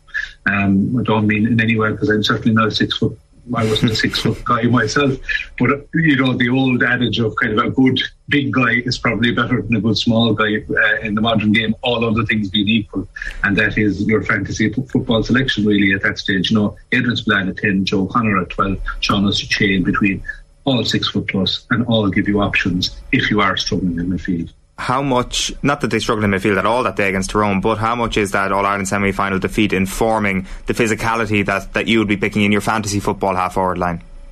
Well, I think it's been said, and even Pat Spillane said it on TV there lately that Kerry lack physicality. I don't think it's a question of physicality. I think it's a question of aggression. You can have a small, aggressive guy that will be extremely physical. I mean, Paul Galvinus was a six foot, not exactly a small guy, but he was extremely physical and extremely combative in that area. And that's that's probably what what's what, what you need. Um, every other, you know, Stephen O'Brien up until 2019 was a brilliant, brilliant player and is still a very, very good player. You know, he was one of the top wing forwards in the game. Um, likewise, who's playing probably at 80% fitness at the moment and getting there and is a really good underage player and has a lot to prove at senior level, but has had good performances at senior level. But the Tyrone game, I suppose, as you say, we didn't lose midfield that day. I think Tyrone did more damage against Mayo subsequently in the final at midfield than they did against Kerry. But what we did lack, I suppose, is when the breach happened at midfield a few times, it was catastrophic and it, it, it had a knock on effect right through to the full back line and then the three goals conceded. And you're looking for lads around that area with a sense of responsibility. What that means is you know, when, when the ball break, doesn't break your way and it breaks to the opposition or goes to the opposition, that somebody 10, 15, 20 yards away makes that 20 yard sprint just to go to track the, the, the, hard running from the opposition through the middle or along the wings. And I think Spillane and Joe O'Connor would give you that. Uh, they'd have to be programmed like any other player, I'm sure, like to do that. And not to say that the likes of Dara Moynihan, Stephen O'Brien, and Michael Burns don't give you that, but if and when they do make that tracking run, and if and when they do catch up, they're more physical in that area. They're more likely to hold up the move and to give your backs a bit of a chance. And that's what's informing the, the selection in that line. Your full forward line, then, when we look at that, it is Paudie Clifford, it is David Clifford, and it is Paul Geaney. I, I assume, obviously, the way things are at the moment, Clifford and Geaney are your two inside forward lines, and Paudie Clifford plays a little bit deeper. And, and really, if someone like Killian Spillane or Tony Brosnan were to get into the team, they would need to be getting in ahead of David Clifford or, or Paul Geaney, right? Yeah, it's a big ask. It's a big ask, I suppose. There, there are no guarantees in any team selection, um, but David Clifford is, you know, home and hosed. You, you, you, and you keep him close to goal if at all possible. And Paul Geaney went through possibly a patchy bit of form, but he was being moved around an awful lot. Paul Geaney is a lethal inside forward and still has it, you know, at that level. Even at club level last year, I was watching win a West Kerry final early December, I think it was. And, you know, a game that he could very easily be disinterested in. He was outstanding. His application, his work rate, his track. There was a high ball kicked into him about five minutes to go in a game that they were 10 points up and he chased the length, didn't win the high ball, but chased the length of the field to win to turn it over again. And you're saying, geez, this guy has a bit between his teeth. And he, if he's played in his natural environment with David Clifford inside, they're, very, very dangerous. Great football skills, good ball winning skills as well.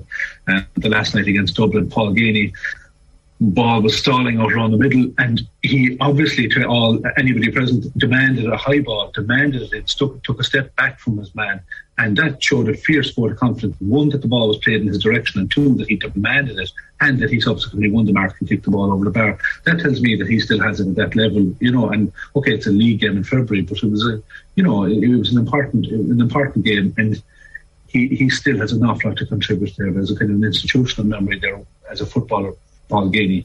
He was an All-Star two years in a row a number of years ago, and there was people saying, okay, just because he's 30 now or whatever, and he's starting to turn, he still has so much to offer that team. You can take him off for 10, 15, 20 minutes to go, but he will give you his all in that in that line. And himself and David Clifford inside, you'd have to put Paudie out, obviously, and um, the fluidity of movement in, in, in all forward lines at the moment will dictate that you, you it's a luxury even to have two inside at any one time. You expect David Clifford, you expect Paul to track back when needs most, and they you know they have a willingness to do that most of the time and uh, get hands on on defenders coming out with the ball. You know that's that, that's critical to, to, to, to the lads the other side of the field. So, how does that, that Paudie Clifford role work then in terms of, say, instructions to the team? Because it felt last year at times, early in the championship, Sean O'Shea was going closer to goal, and then obviously at the start of the campaign this year, Sean O'Shea was at midfield. So Paudie naturally fitted into an 11 type role. That kind of gets muddied at times when you have Sean O'Shea sitting as, as a half forward, does it? Or, or, or can Paudie kind of fit in wherever the gaps are? I, I think type can do that, you know, and that's not to say that I mean the previous management deployed Johnny O'Shea nearer the goal and then, like you said, out the field as well. And that can be right in a given set of circumstances, but really you want you want to score, you want to, you want forward scoring, and there you have in, in that lineup you have four scoring forwards at least and the other two lads can score. Adrian Spillane and Joe Connor can score. Like Dara Moynihan scored a goal the last night and created a lot of havoc as well. But uh, if you have four scoring forwards that will guarantee, you know, that they'll have numbers and brackets after their names, you know, you're you're you're on a winner there straight away. And uh, I, I, do think that, you know, Paudie Clifford has the game intelligence to to see as the game progresses, see to play what's in front of him. You know, if Sean O'Shea has gone in, that Clifford drifts out. If not, that he he he he's the go-to guy for the receiving ball.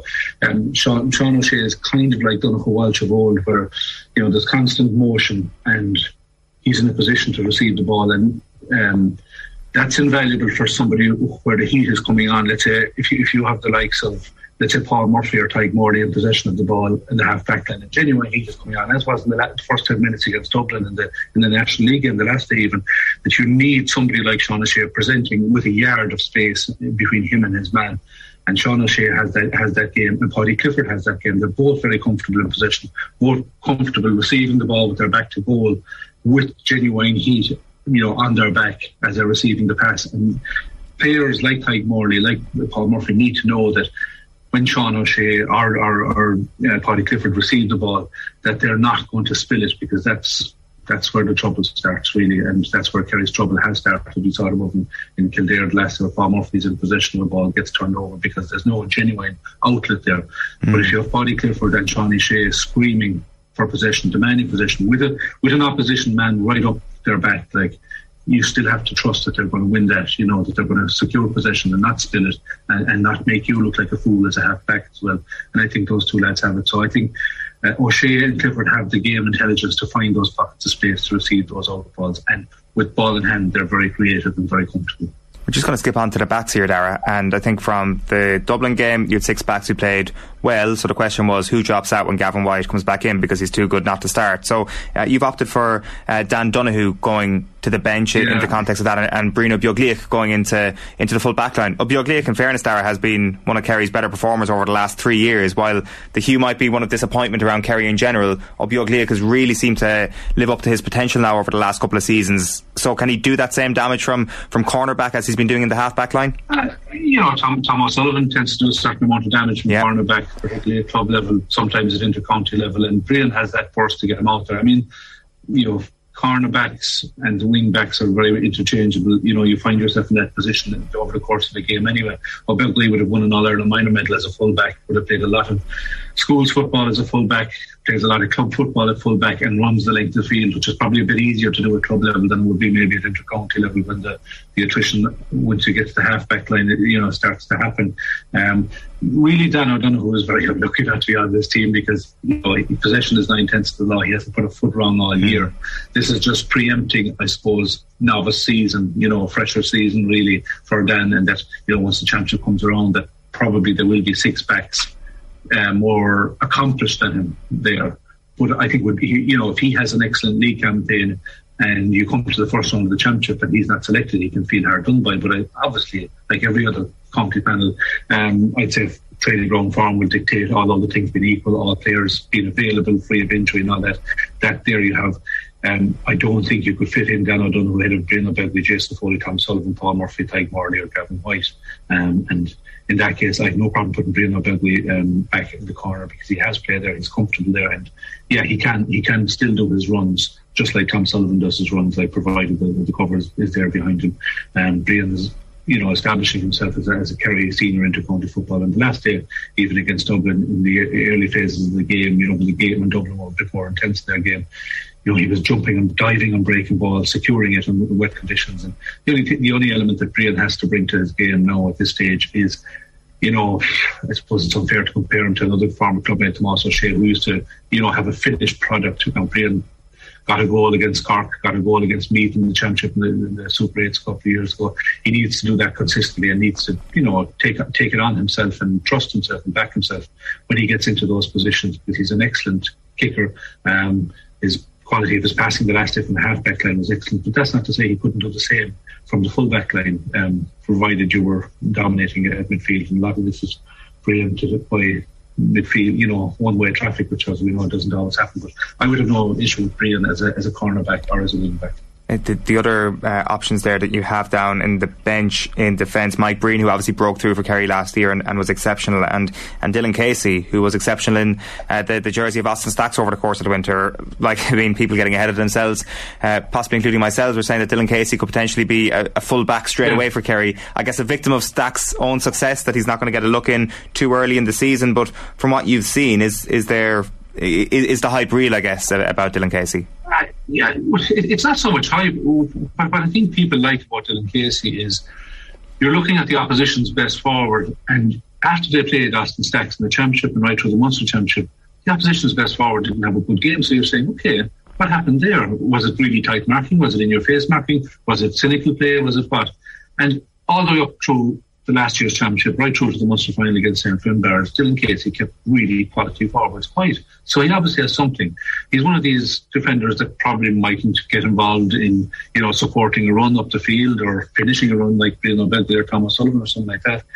But he keeps good um, good good forwards, top class forwards at club level in particular, quite. And these are forwards like Sean O'Shea, David Clifford, um, Sherlock from, from St. Finbarr. So he keeps these lads quiet, which is what, you know, I think Kerry don't have a huge wealth of those types of players. Even, you know, you look at our, you know, an all-star cornerback like Cam Sullivan is probably known more for his offensive play than for his defensive play.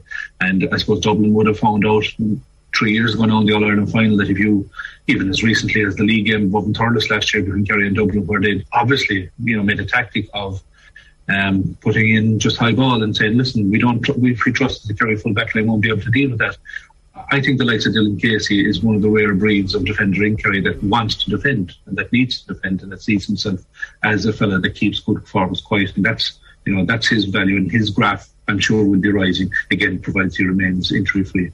Yeah. Um, when we look then at the midfield, sorry, actually, just before that, just one, one other question I had on the defence, just with regards to that man marking job.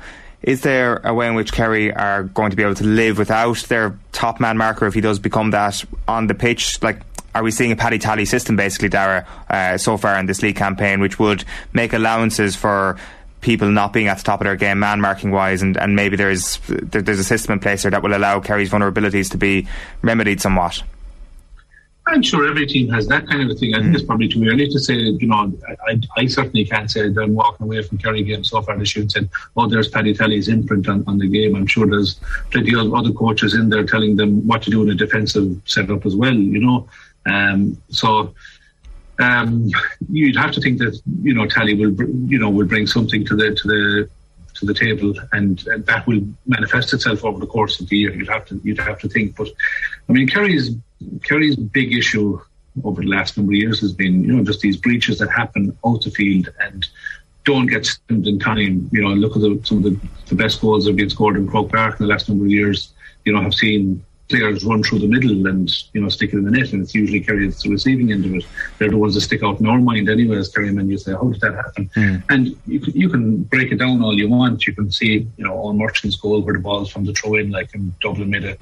It's not just against Kerry that Dublin scored like that, but you know as as a Kerry person, you're saying why is this happening? Why you know this this shouldn't be happening. Uh, Conor McKenna's goals last year against against uh, Kerry as well, where you can see it coming, you know, a, a, a bit off you know that scramble defence isn't there. Um, players are kind of minding their own patch, and then when they sense the danger, it's probably too late. Um, I think I think no defender, you know, no matter how good they are, you know, they're going to be de- dependent on, on, the heat that's coming on further out the field. When it's one and one or two and one, you know, I mean, Lorcan O'Dell had a, had a chance there the last day. Dean Rock uh, inside him, and just it was because it was a bad pass that should have finished in another classic Kerry goal concession, you know, where there's a guy on his own. It was Jack, actually Jack Barry that was chasing Lorcan O'Dell the last day, and you're kind of wondering how did that happen? What you know, I was, and you, they're, they're, the, they're the issues that need to be broken down and say, look, we can't, this can't keep repeating itself. There, there are warning signs in the National League that by the time you come to championship are too late to be rectified. And famously, Kerry people would say the championship isn't exposing those weaknesses for them in championship football. In the National League certainly didn't last year. It was all rosy until you hit that you know, it's real top top teams, the Tyrones, the Dublins, the Mayos, and these teams, um, you know, they, they would expose. So coming towards the end of this year's league campaign, I'd expect Kerry, like let's say their last two games are Armagh and Tyrone. So you know they'll they'll fairly iron out a few pieces in Kerry's backline if they're there. That's for sure. Uh, the midfield, then, you're going with Diarmuid O'Connor and Jack Barry as your starters, David Moran and another Stacksman, Greg Horan, on the bench there. Is this your starting eight and nine if, if Moran improves his fitness for the start of championship? It's more than improves his fitness. You'd have to say he still has a, role to play, but there's a lot of uncertainty. He needs to yeah. get his injury right. All depends on how he's going. You know, I suppose. But when he does come back, it was a serious enough injury. I would say. I mean, more his value to the Kerry team was shown in the heat of battle against Tyrone, even where, you know, Tyrone couldn't get a foothold around the middle there with, Bourne there. His ability to slow the game down and to, to, to uh, you know, secure possession and make sure that, you know, a decent ball goes into the power line. Look, that's, that's still there. All those things are, still there. But, you know, there is a bit of expectation around Diarmuid O'Connor because he was such an outstanding underage player because he's so athletic. Um, watching him even the last night, you know, he, he played very, very well. I think that he got man of the match on the TV, and he, he, you know, he has a high, high skill level. There was a few instances there the last day in wet, slippery conditions where his ball control was really, really good. Um, but looking at him and saying, okay, your classic number eight midfielders, you know, I'm going to even go back to my time. Said Darragh Ó Sé, who was a dominant, very dominant personality around the middle. When Dara went up for the ball, he hurt you. When he came down for the ball, he hurt you. With the ball, he, he hurt you. Diarmuid is still learning that. Um, you know, uh, you look at Con- Patrick's catch in the All Ireland final last year against Mayo, and you'd say, wonder would David O'Connor do that? I think he's well capable of doing it. But he, the frame, you know, he's a big lad, but he probably could take another half a stone on him, you know, and you know, I mean, with the, with the greatest respect to Dara, when, he, when he went up, he Dara Shea would secure a half circle around himself, and he'd get the ball, and he'd come down. He'd probably hurt you on the way down as mm. well, physically, like, and that's that's the way it should be. It's like you know, um, Diarmuid went up very honestly the last day. I think it was with Brian Howard in the Dublin game, where he's, you know, going up uh, on a wet night, you know, hoping to make a majestic clean catch. Did actually catch it once or twice but then when he came down, the ball spilled. And again, that's to be expected on a wet night with, you know, good physicality around the middle. But he's learning that, I suppose. There's no question about his ability to eat up the ground once he gets possession. If it opens up in front of him, left and right, he's very skillful, can hurt you on the scoreboard as well. But he needs to bring that element to his game to make him you know, the leading number eight midfielder, you know, let's say inside here in Kerry. So then that you have a guy that'll, you know, be a perfect foil for him. And that's the way it's always been, you know, traditionally with midfields, particularly in Kerry. Um, Dara Shea was the constant, and then you had nine or ten different partners over the course of the career. David Moran became that, and he had, I'm sure, a load of midfield partners over the last 10, 15 years as well. So I think, you know, this is a kind of a changing of the guard in a way. Like David Moran is still a lot to contribute to Kerry football. Of course he does. He's still probably the best midfielder in club football, championship football in Kerry. There's no doubt about that.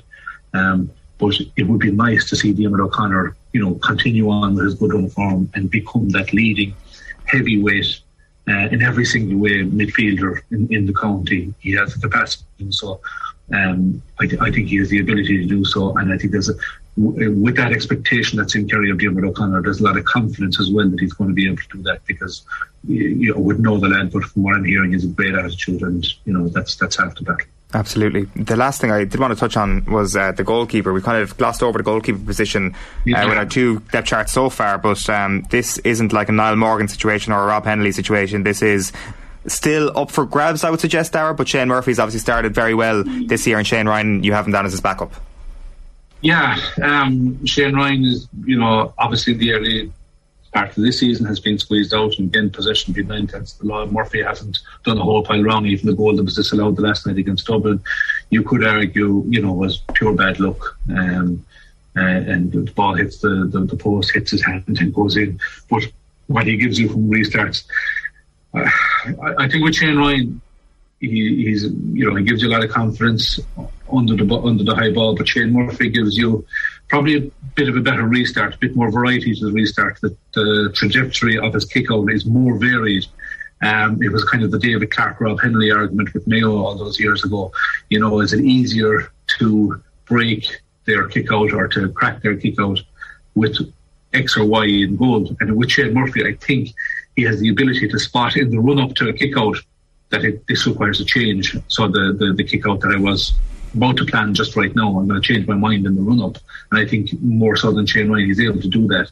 Um, but both are very, very good keepers. Both are very accomplished keepers. But Shane Murphy is more of a footballing goalie. And if it's, you know, again, all things in an ideal conditions that, that there isn't a wind there, Shane gives you real long range pinging passes like over the top of a cover, over the top of a screen. And, and that's probably where he edges out uh, Shane Ryan. But I'd have confidence in both. Yeah, for sure. So uh, Shane Ryan would be your backup there. Just kind of a reminder of some of the other positions. Then you'd have the likes of Dan Donoghue, Mike Breen, Dylan Casey in the bats as the backup, David Moran as your backup in midfield, and then the likes of Dara Moynihan, Stephen O'Brien, Killian Spillane, Michael Micheál Burns as, as your backups in the forwards. Like, I mean, this really does paint a picture, Dara, as a, a team with serious depth, more so than they've had it at any point, I'd say, in the last maybe even 10 years. I, I, think it's unusual. I wouldn't like to be trumpeting their their abilities to do damage later on the year because we've been burnt, I suppose, the last mm. number of years. League league has been really good. Munster Championship's been really good, and you've got to the All Ireland quarters semi finals, let's say, and it just hasn't happened for this group. But there is a consistency in terms of personnel, even in this group right now. You know, there doesn't seem to be any bolters out there. All those lads that, that would be on the on the list, the lads even that you haven't mentioned, Gavin Crowley's, Graham Sullivan's, Stefan Okunbor, if he comes back from, you know, he's probably the only bolter if he does come back from his yeah. injury in time. Um, you know, uh, Jack Savage again is a bit of a bolter from the county championship. You know, Ian O'Connor from the belt that is in there at the moment training and, you know, reward, good, being good from being rewarded. Tony Brosnan setting the world on fire at Sigerson level, you know, and. There, there's a consistency there in terms of the personnel. Um, there are no real surprises, and it's really unusual that they, let's say the second round of the National League would be damn close to your championship team, really. You know, um, barring one or two lads that have, that, that have to come back to David Moran's, as are injured, the Joe Connors, the, you know, the, the Mike Breens people that have stepped away in the last year or two or three, you know, like Jack Sherwood, Tommy Walsh, James O'Donoghue, Peter Crowley, Jonathan Lyne, Mikey Geaney, Shane Enright, all those lads, it was a natural thing for them to, to probably step away. So there's a core group there at the moment, but there's a consistent group there as well. And, you know, it's Jack O'Connor's first year of a particular term in charge. I'm sure you know, Jack, knowing Jack, he doesn't like comfort zones. He doesn't like flatlining graphs. He doesn't like subs being comfortable. So if they're not contributing something and putting the squeeze on somebody in possession of the jersey, he won't be happy, just like any other manager would be like. But um, there will be an element of getting to know you. And I think, you know, that's the McGrath Cup. That's the opening rounds of the league. But by the time the championship comes around, I think they have a fair idea right now what their championship team is. Yeah, and I think that probably plays into the point you made earlier on about the Munster Championship potentially not being a, a great level of, of, competitiveness for a team, so they're really going hell for leather early in the year. Uh, you've been listening. 20 years ago. Well, sorry, yeah, I forgot about 2020, but we've, we've blocked that out of the mind, haven't we? That's, yeah, that didn't happen. Yeah. Um, you've been listening to All Ireland winning captain Dara Ó go through his depth chart. Good stuff, Dara. Uh, great work. Thanks a million for that, and we'll chat to you again soon. Cheers on. OTB AM. All right, it's 16 minutes past nine this morning. Now, the Tackle Your Feelings campaign was launched by Rugby Players Ireland and Zurich in 2016. It's funded by the Zurich Foundation.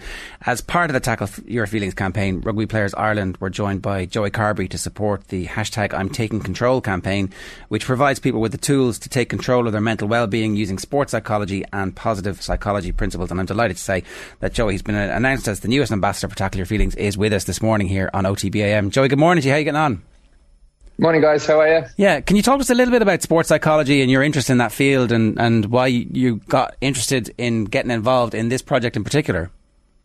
Um, I think it's really important um, for obviously just not just sports people, but everyone in general. Um, having the mental well-being. I know personally from when I was out with my injury for a while that there was some hard times physically, but almost as much mentally. Um, so while I was working away on my physical side, I, I knew the importance of the importance of working mentally as well. Um, and that I, I, found that hugely encouraging for me and helped me get through um, the tough times. So having that base behind you and the support network is uh, massively important is that something that you woke up to as a uh, like 18, 19, 20, 22 year old, or was it actually something that when you were 15 you were coming through and reading sports psychology books and reading about kickers, for example? Like I know Jonny Wilkinson was big into talking to people and getting help early on in his career. So were you always interested in this? Um, probably not that early, but um, when I started playing, probably in crowded stadiums and um, under a bit more pressure, um, I started to look into it a little bit more. Um, and I think it's something that's helped me a lot throughout the years. And um, it's something I'd definitely encourage anyone to give a go. Because anytime I've read any sports psychology, you're reading it and you go, and this makes a lot of sense for a sports person, but actually it makes a lot of sense for real life too. It's basically uh, cognitive behavior therapy where you're thinking, I just need to think about what's happening at the moment and focus on that, and everything else becomes external, and then you can quiet your brain and actually make it do whatever you want it to do. Yeah, massively. Like just like you said, um, I think it can be related to everyday practices as well. Like if you're under pressure with your work or your time pressure, or it's just good ways to be able to relax yourself and um, de-stress a little bit, because um, our, our mind can be a bit cluttered sometimes when you're stressed. Do you have a routine? I mean, obviously you have a routine, but do you have a, a mental routine as well as a physical routine when you're taking big kicks? Um, I suppose just trying to breathe. Um, that's a big thing, and um, not worry too much about the outcome, and more so just worry about two or three things that I think about myself, like staying online and getting a good connection on the ball. So, um, trying to take away the worries of missing it um, is a big thing. Various players um, do the pick the piece of grass up and throw it away, and like I'm getting rid of that thing. Jonny Wilkinson used to have the hands cupped, and I remember one time for a period of time he was like, "I'm just going to get the water that's in my hands, the imaginary water that's in his hands, to be still." And when that's still, he's ready to go. I thought that was like completely amazing because the whole world is watching him, going, "What's he doing with his hands?" And then years later, he's like, "I'm holding water, I'm keeping it still. When that's still, my brain is still, and I kick it." Do you have something similar to any of that kind of stuff? Um, probably not into that detail, but I like w- w- when I've done my uh, my steps back and I'm I'm online with the ball, um, just to kind of feel my feet on the ground. Um, I just something I focus on standing there. Um, not as technical as balancing the water, but it's um, just a little cue and then a few deep breaths and it settles me. It's the same principle, isn't it? Like uh, I'm, I'm, alive and present here. The grass is green. I feel my feet. Exactly, it's the same principle, and it's just something that diverts your brain a little bit away from maybe the stress of the game or the, the time in the game, um, and allows you to refocus back on the ball. Was that someone? Did someone tell you to do that? Was that a trick that you picked up from somebody else? Um, prob- uh, probably down the years, uh, people have told me, like uh, chatting with Richie Murphy a good bit when I was kicking, just to focus in on one thing rather than and not worry about anything else. Um, but it's something I've kind of learned myself as well um, and developed over the years during times where I haven't been kicking well and something that I could just refocus myself into. Do you think you're a mentally stronger person now at the other side of the injuries that you mentioned there a moment ago than you were beforehand? Yeah, massively, massively. I think um, the injury taught me a lot about mentally myself and um, being able to get through it. And I suppose it, uh, it, makes me extremely grateful as well to be back playing and to be healthy again. Um, you, we we kind of take it for granted sometimes when you're a professional rugby player that you're just like, yeah, everything's good. And but when you actually been out and you miss it and um, it's something you can't do for a while, I think uh, you really really miss it. Um, so being able to be back out there and um, be back on the pitch, it's it's massive. I'm massively grateful for it. What's the main emotion when you're not out there? Is it frustration? Is it anger, or, or what's going through your head? Um, frustration, I'd say. Um, so being able to deal with that frustration and I suppose channel it into the right areas. Um, using the coping systems that are on the Tackle Your Feelings app helped me a lot as well. And um, being able to channel it all in and put it to good work um, because uh, it can be extremely powerful as well. So using those emotions for the better, uh, the betterment of you, I think is important.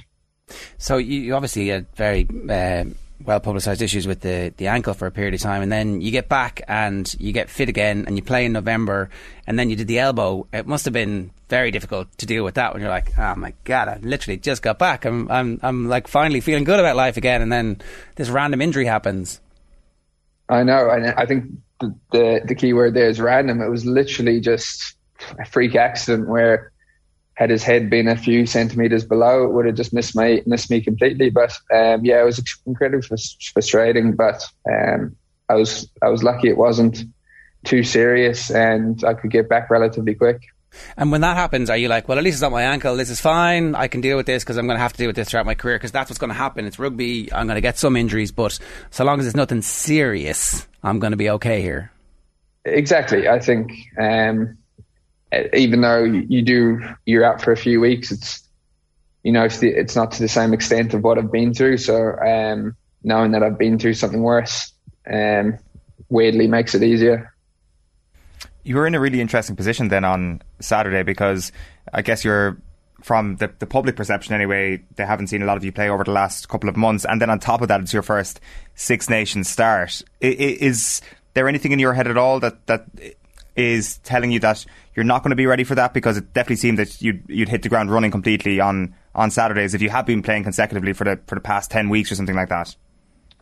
Um, I think that comes back to uh, the environment that we're in and the preparation that we we um, we do during the weeks. Um, I felt like I was ready, and like you said, I'd played a few games before mentally, um, coming into that game, and I knew all I had to do was go out and do my job. And um, obviously, very disappointing with the result, uh, but it showed what the team's made of and what we can achieve. Um, we probably left the mountain too tall to, to climb at the end. We gave them the 10 point start early on, and um, it's tough to come back from that. But uh, I think there was massive um, positives to come from it as well. What was the the build up like from your perspective? Because um, I, I, saw in the press conference that you were talking about, you had some family coming over anyway, but all of a sudden there was a gang going when they found out that you were you were starting. So what was that that roller coaster like from you? At what point are you actually told? How does that conversation go? Um, it, we were told early enough on Thursday morning what the story was, so um, I could. There was enough time to let people know and um, could chat to people in. Um, but it was, yeah, it was, it was, a, it was obviously meant a huge amount to me. Um, it was my first Six Nations start, and to be able to have family there was incredibly special and um, doesn't get too much bigger than France and Paris. No, exactly. it's like it's one of the good trips as well. It's like uh, everybody loves going to Paris, except I suspect for you there's kind of a little bit of an added headache then when suddenly three, four people go and becomes 10, 12. You're like, Jesus, how am I going to get all these tickets? It, it, didn't end up being that much people. Um, in the end, it was there was a few people, but only close. So I, I was sorted enough with the tickets. Um, I couldn't have couldn't have dealt with trying to get 10 tickets, to be honest. I know, because it's not like you have anything else to, to worry about, you know, that massive French pack. Uh, uh, exactly, like, exactly. Oh, I've got to get these tickets too. So I know. I, I, said to them, I was like, guys, I'll sort you out for this number, but after that, you're on your own. Fair enough. I'm, I'm sure they all did quite well. I, like, can you talk to us a little bit about what that is actually like, where you do get to break the news to friends and family that all of your struggles for now are definitely over, and you've turned a corner, and you're starting against France in Paris like there's loads of different things where I suspect the game itself and the the build up and actually being out there for um, Ireland's call, they're all huge kind of signifiers. But the people who know most intimately what you've been through are the ones you tell first. What's that conversation like? Yeah, um, the conversations I had with on Thursday with like my parents and um, my fiance Robin were incredibly. Um, was incredibly special because they're the ones I would have had the the, the tough conversations with during the tough times. So being able to share the nice stories and the the, good things that are happening, um, it makes it twice as nice. I've been able to share that the conversation, and then they were all over in Paris there with me, and being able to, to be with them the day before the game and the day of the game, going for a walk, and just to clear the mind. It's incredibly special to to share it with them, and um, it makes it so much nicer for me. Like obviously I was incredibly proud, but to know that you've got such great people behind you uh, makes it twice as special. What's the, the difference in terms of how you actually play the game between starting a game and coming off, where you've seen different patterns of play? Like you, you don't get an introduction where you you you know how the French back row are, are uh, planning on targeting you, or what their defensive structure actually looks like for this game. When you're on the bench, you get to have a, at least a little sense of what that's going to be like. So that start to the match, how different is it from anything maybe you'd expected or experienced before? Um, I went about it the same way as if I was starting any other game. Um, I think I was confident enough in the preparation I, would had during the week, but I actually prefer starting than being on the bench as you kind of get all these nerves anyway before the game and, the warm up and then when the national anthems um, come on, but being able to just get out there and and do it from the start, I think makes a big difference. So I actually find it tougher to be on the bench because you don't know what part of the game you're going to come in on. Um, you don't know what the situation is going to be, or at least at the start you can have an influence and you know you'll be able to put your foot forward from the start.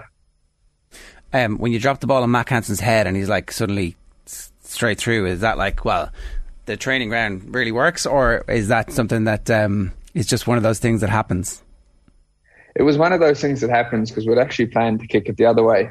and then after the first kick, Conway had come to me and he said, uh, they're completely blocking him. Um, I think he was getting roughed up a bit, so he wasn't too happy about that. So I was like, right, let's go the other way. Um, and it was kind of one of those things that just didn't really realize it happened until he'd scored the try. And gave me the ball to take the kick, and I was like, "Geez, that actually worked." Happy days. um, but yeah, no, to be honest, it was uh, an incredible cra- catch, traveling at that speed and being able to keep your eye on it over your shoulder as well. He did. Uh, he did really well. In terms of your kicking as well at the moment, like your percentage rate um, at international level at the moment is absolutely sensational. So, uh, is this a sweet spot for you? Is this something that you've you've got nailed down in, in your build up and, and just your ability to um, to look at the post and go, yeah, they look pretty big to me at the moment. Uh, yeah, I, th- I, think I think I'm um, I'm pretty happy with how my kicking's going. As I, I feel comfortable um, when I stand over the ball, which is a massive thing. Um, I was before the Wales game though. Um, I probably got three out of twenty in the warm up. Yeah, I was like, good. Uh, this is not this is not the great way to warm up, but um, you kind of just put those things behind you, um, and you know that when in the game, when things actually um, when they matter, it's all the preparation, all the work you've done, and um, in the week previous, you just have to back on that and um, have confidence in it. Do you have many conversations with Johnny Sexton about that element of the game, or any other element of playing ten? Um, yeah, we'd have conversations, um, definitely about like plays and what, what we're going to run for the week. Um, and definitely when I was younger, I would have talked to him a lot more about that. Um, but I think we both have our own routines and we both know what works for each each one of us. So um, being able to talk about plays and stuff is obviously important because um, he's obviously an incredible rugby mind and being able to pick his brain on a few things um, definitely helps helps my game a lot. And is the game plan the exact same whether it's you or him in the ten shirt? Uh, yeah, like it's it's a team game plan. No matter who's on the pitch, one to twenty three is. You just don't know with injury. Like uh, someone could pull out in the warm up, or someone could pull out in um, the first five minutes. So, as university, we try and keep everything similar, um, because it's it's just it's better for the team. Is there a tendency then, and like I mean, in, in a positive sense, is there a tendency to, I guess, follow the graph a little bit of, of, Johnny Sexton. Obviously, you'll have your own sort of stamp on things, but with regards to him taking the ball to the line, his bravery in the tackle, all that sort of stuff that plays into this new Ireland game plan, is there kind of a necessity for you to, to follow in those footsteps a little bit? Um, yeah, I'd say so, definitely. Um, I think the game plan really, everyone can slide in and um, if everyone does their job, and I suppose being the ten, you can learn a lot from what Johnny does and seeing what he does in training and um, in in the game. So obviously we're we're not the same players, so we do things differently. But um, being able to see what he does and add little things to my game is massively important how great was the, the, the, learning experience on Saturday? And I mean that in the sense of, of France more than anything else. I mean, coming up against that big French pack, playing in, in Paris, and I guess realising what a force this new French team is. Did you come away from the game thinking, right, that's a bit of a marker, we can learn a lot from this? Yeah, hugely, hugely. I think um, obviously going up against them and um, with the with the um, next World Cup being in France, being in Stade, uh, Stade de France, even getting a feel for it, I think we have four or five games in the World Cup there. So um, getting a feel for a full crowd and um, being able to plant that seed early is massively important. And then coming up against France as well, like you don't know what the draw is going to be and how that's going to go. And um, I, I, think they're they're very a very strong team at the moment. They're very young as well. So, um, but I, I do think mass, uh, from personally from an Irish side, I think we obviously didn't start the best, but we to be able to come back into the game like we did and show the show the belief that we showed um, is a huge huge thing we can take because no matter what happens, we can always always fight back and get back into it last one for me. There's a huge focus in the aftermath on the decision not to kick for the corner and to take the points is there anything in your heads afterwards now where you go and let's talk through the decision and see in retrospect would we do something differently? Or is it just that that's parked straight away? Like how do you how do you first off the the level of uh, focus that is is on that? And then is there any parts of you that are going well we should we should just talk this through again and would we make the same decision if that occurs or reoccurs? Uh, I suppose you can always take learnings from it but I think still looking back on it, I think it was the right call. Uh, brought us to within three points with nine minutes left. Um, I think who knows? We get we get back in, we get within anywhere in the halfway, and uh, Conor Murray or myself back ourselves to kick from there. Um, so I think it was I think it was the right call at the time. Um, and yeah, looking back on it, I'd still if I was to go back in time and do it again, I'd, I'd, I'd do the same thing. And the extra focus that comes now from these games, these all these big decisions are going to be played out again and again and again in the media. That's just something you guys have to live with, I suspect. Definitely, like anyone knows that hindsight's a great thing, and people could be like, "Oh, if you kicked to the corner and you scored the seven, then you would have won." But you don't know. France could have come back, and you just don't know. Um, I, I, suppose we we all still think to this day that it's the right call, and that's what we have to go on. We're the ones out in the pitch, and we were the ones who um, live by it. So yeah, I think we I think we're deadly right. I think everybody's delighted that you're back and that you had the opportunity to show us what you're capable of at the weekend. I, do you feel that support from the public? That there's like we've been dying to see what you can do in an Ireland jersey for so long because of the injuries. You haven't had a, a, a real fair crack at it just yet, but that's coming now, and we're all very excited about it. I guess you must be too. Yeah, massively, massively. I did feel a huge amount of support, and there was so much well wishes, and it's it's it's so nice to uh, to be able to go out there and um, show somewhat of what I can do, and uh, yeah, it's really exciting. Um, so looking forward to the, the rest rest of the tournament and onwards. Keep up the good work. Thanks a million for joining us. Cheers. Thanks, guys. Cheers. It's Joey Carbery there chatting to us this morning on OTBAM to launch Rugby Players Ireland Tackle Your Feelings campaign. The hashtag is I'm Taking Control, and it provides people with the tools to take control of their mental well-being using sports psychology and positive psychology principles. It's 9.35 this morning, OTBAM, brought to you live every morning by Gillette. Good morning start with Gillette, put your best face forward with their new and improved razors. Tomorrow morning, Champions League reaction and analysis. We'll hear from former Donegal goalkeeper Paul Durcan around tonight's Sigerson Cup final between UL and NUIG. Much more as well. The Club Championship show is live across OTB at 10.15 this morning. Two Club All Ireland winners, Pauric Mahony of Ballygunner and Kilcoo's Jerome Johnston will join Will and Tommy. The hurling power rankings are on tomorrow's show as well.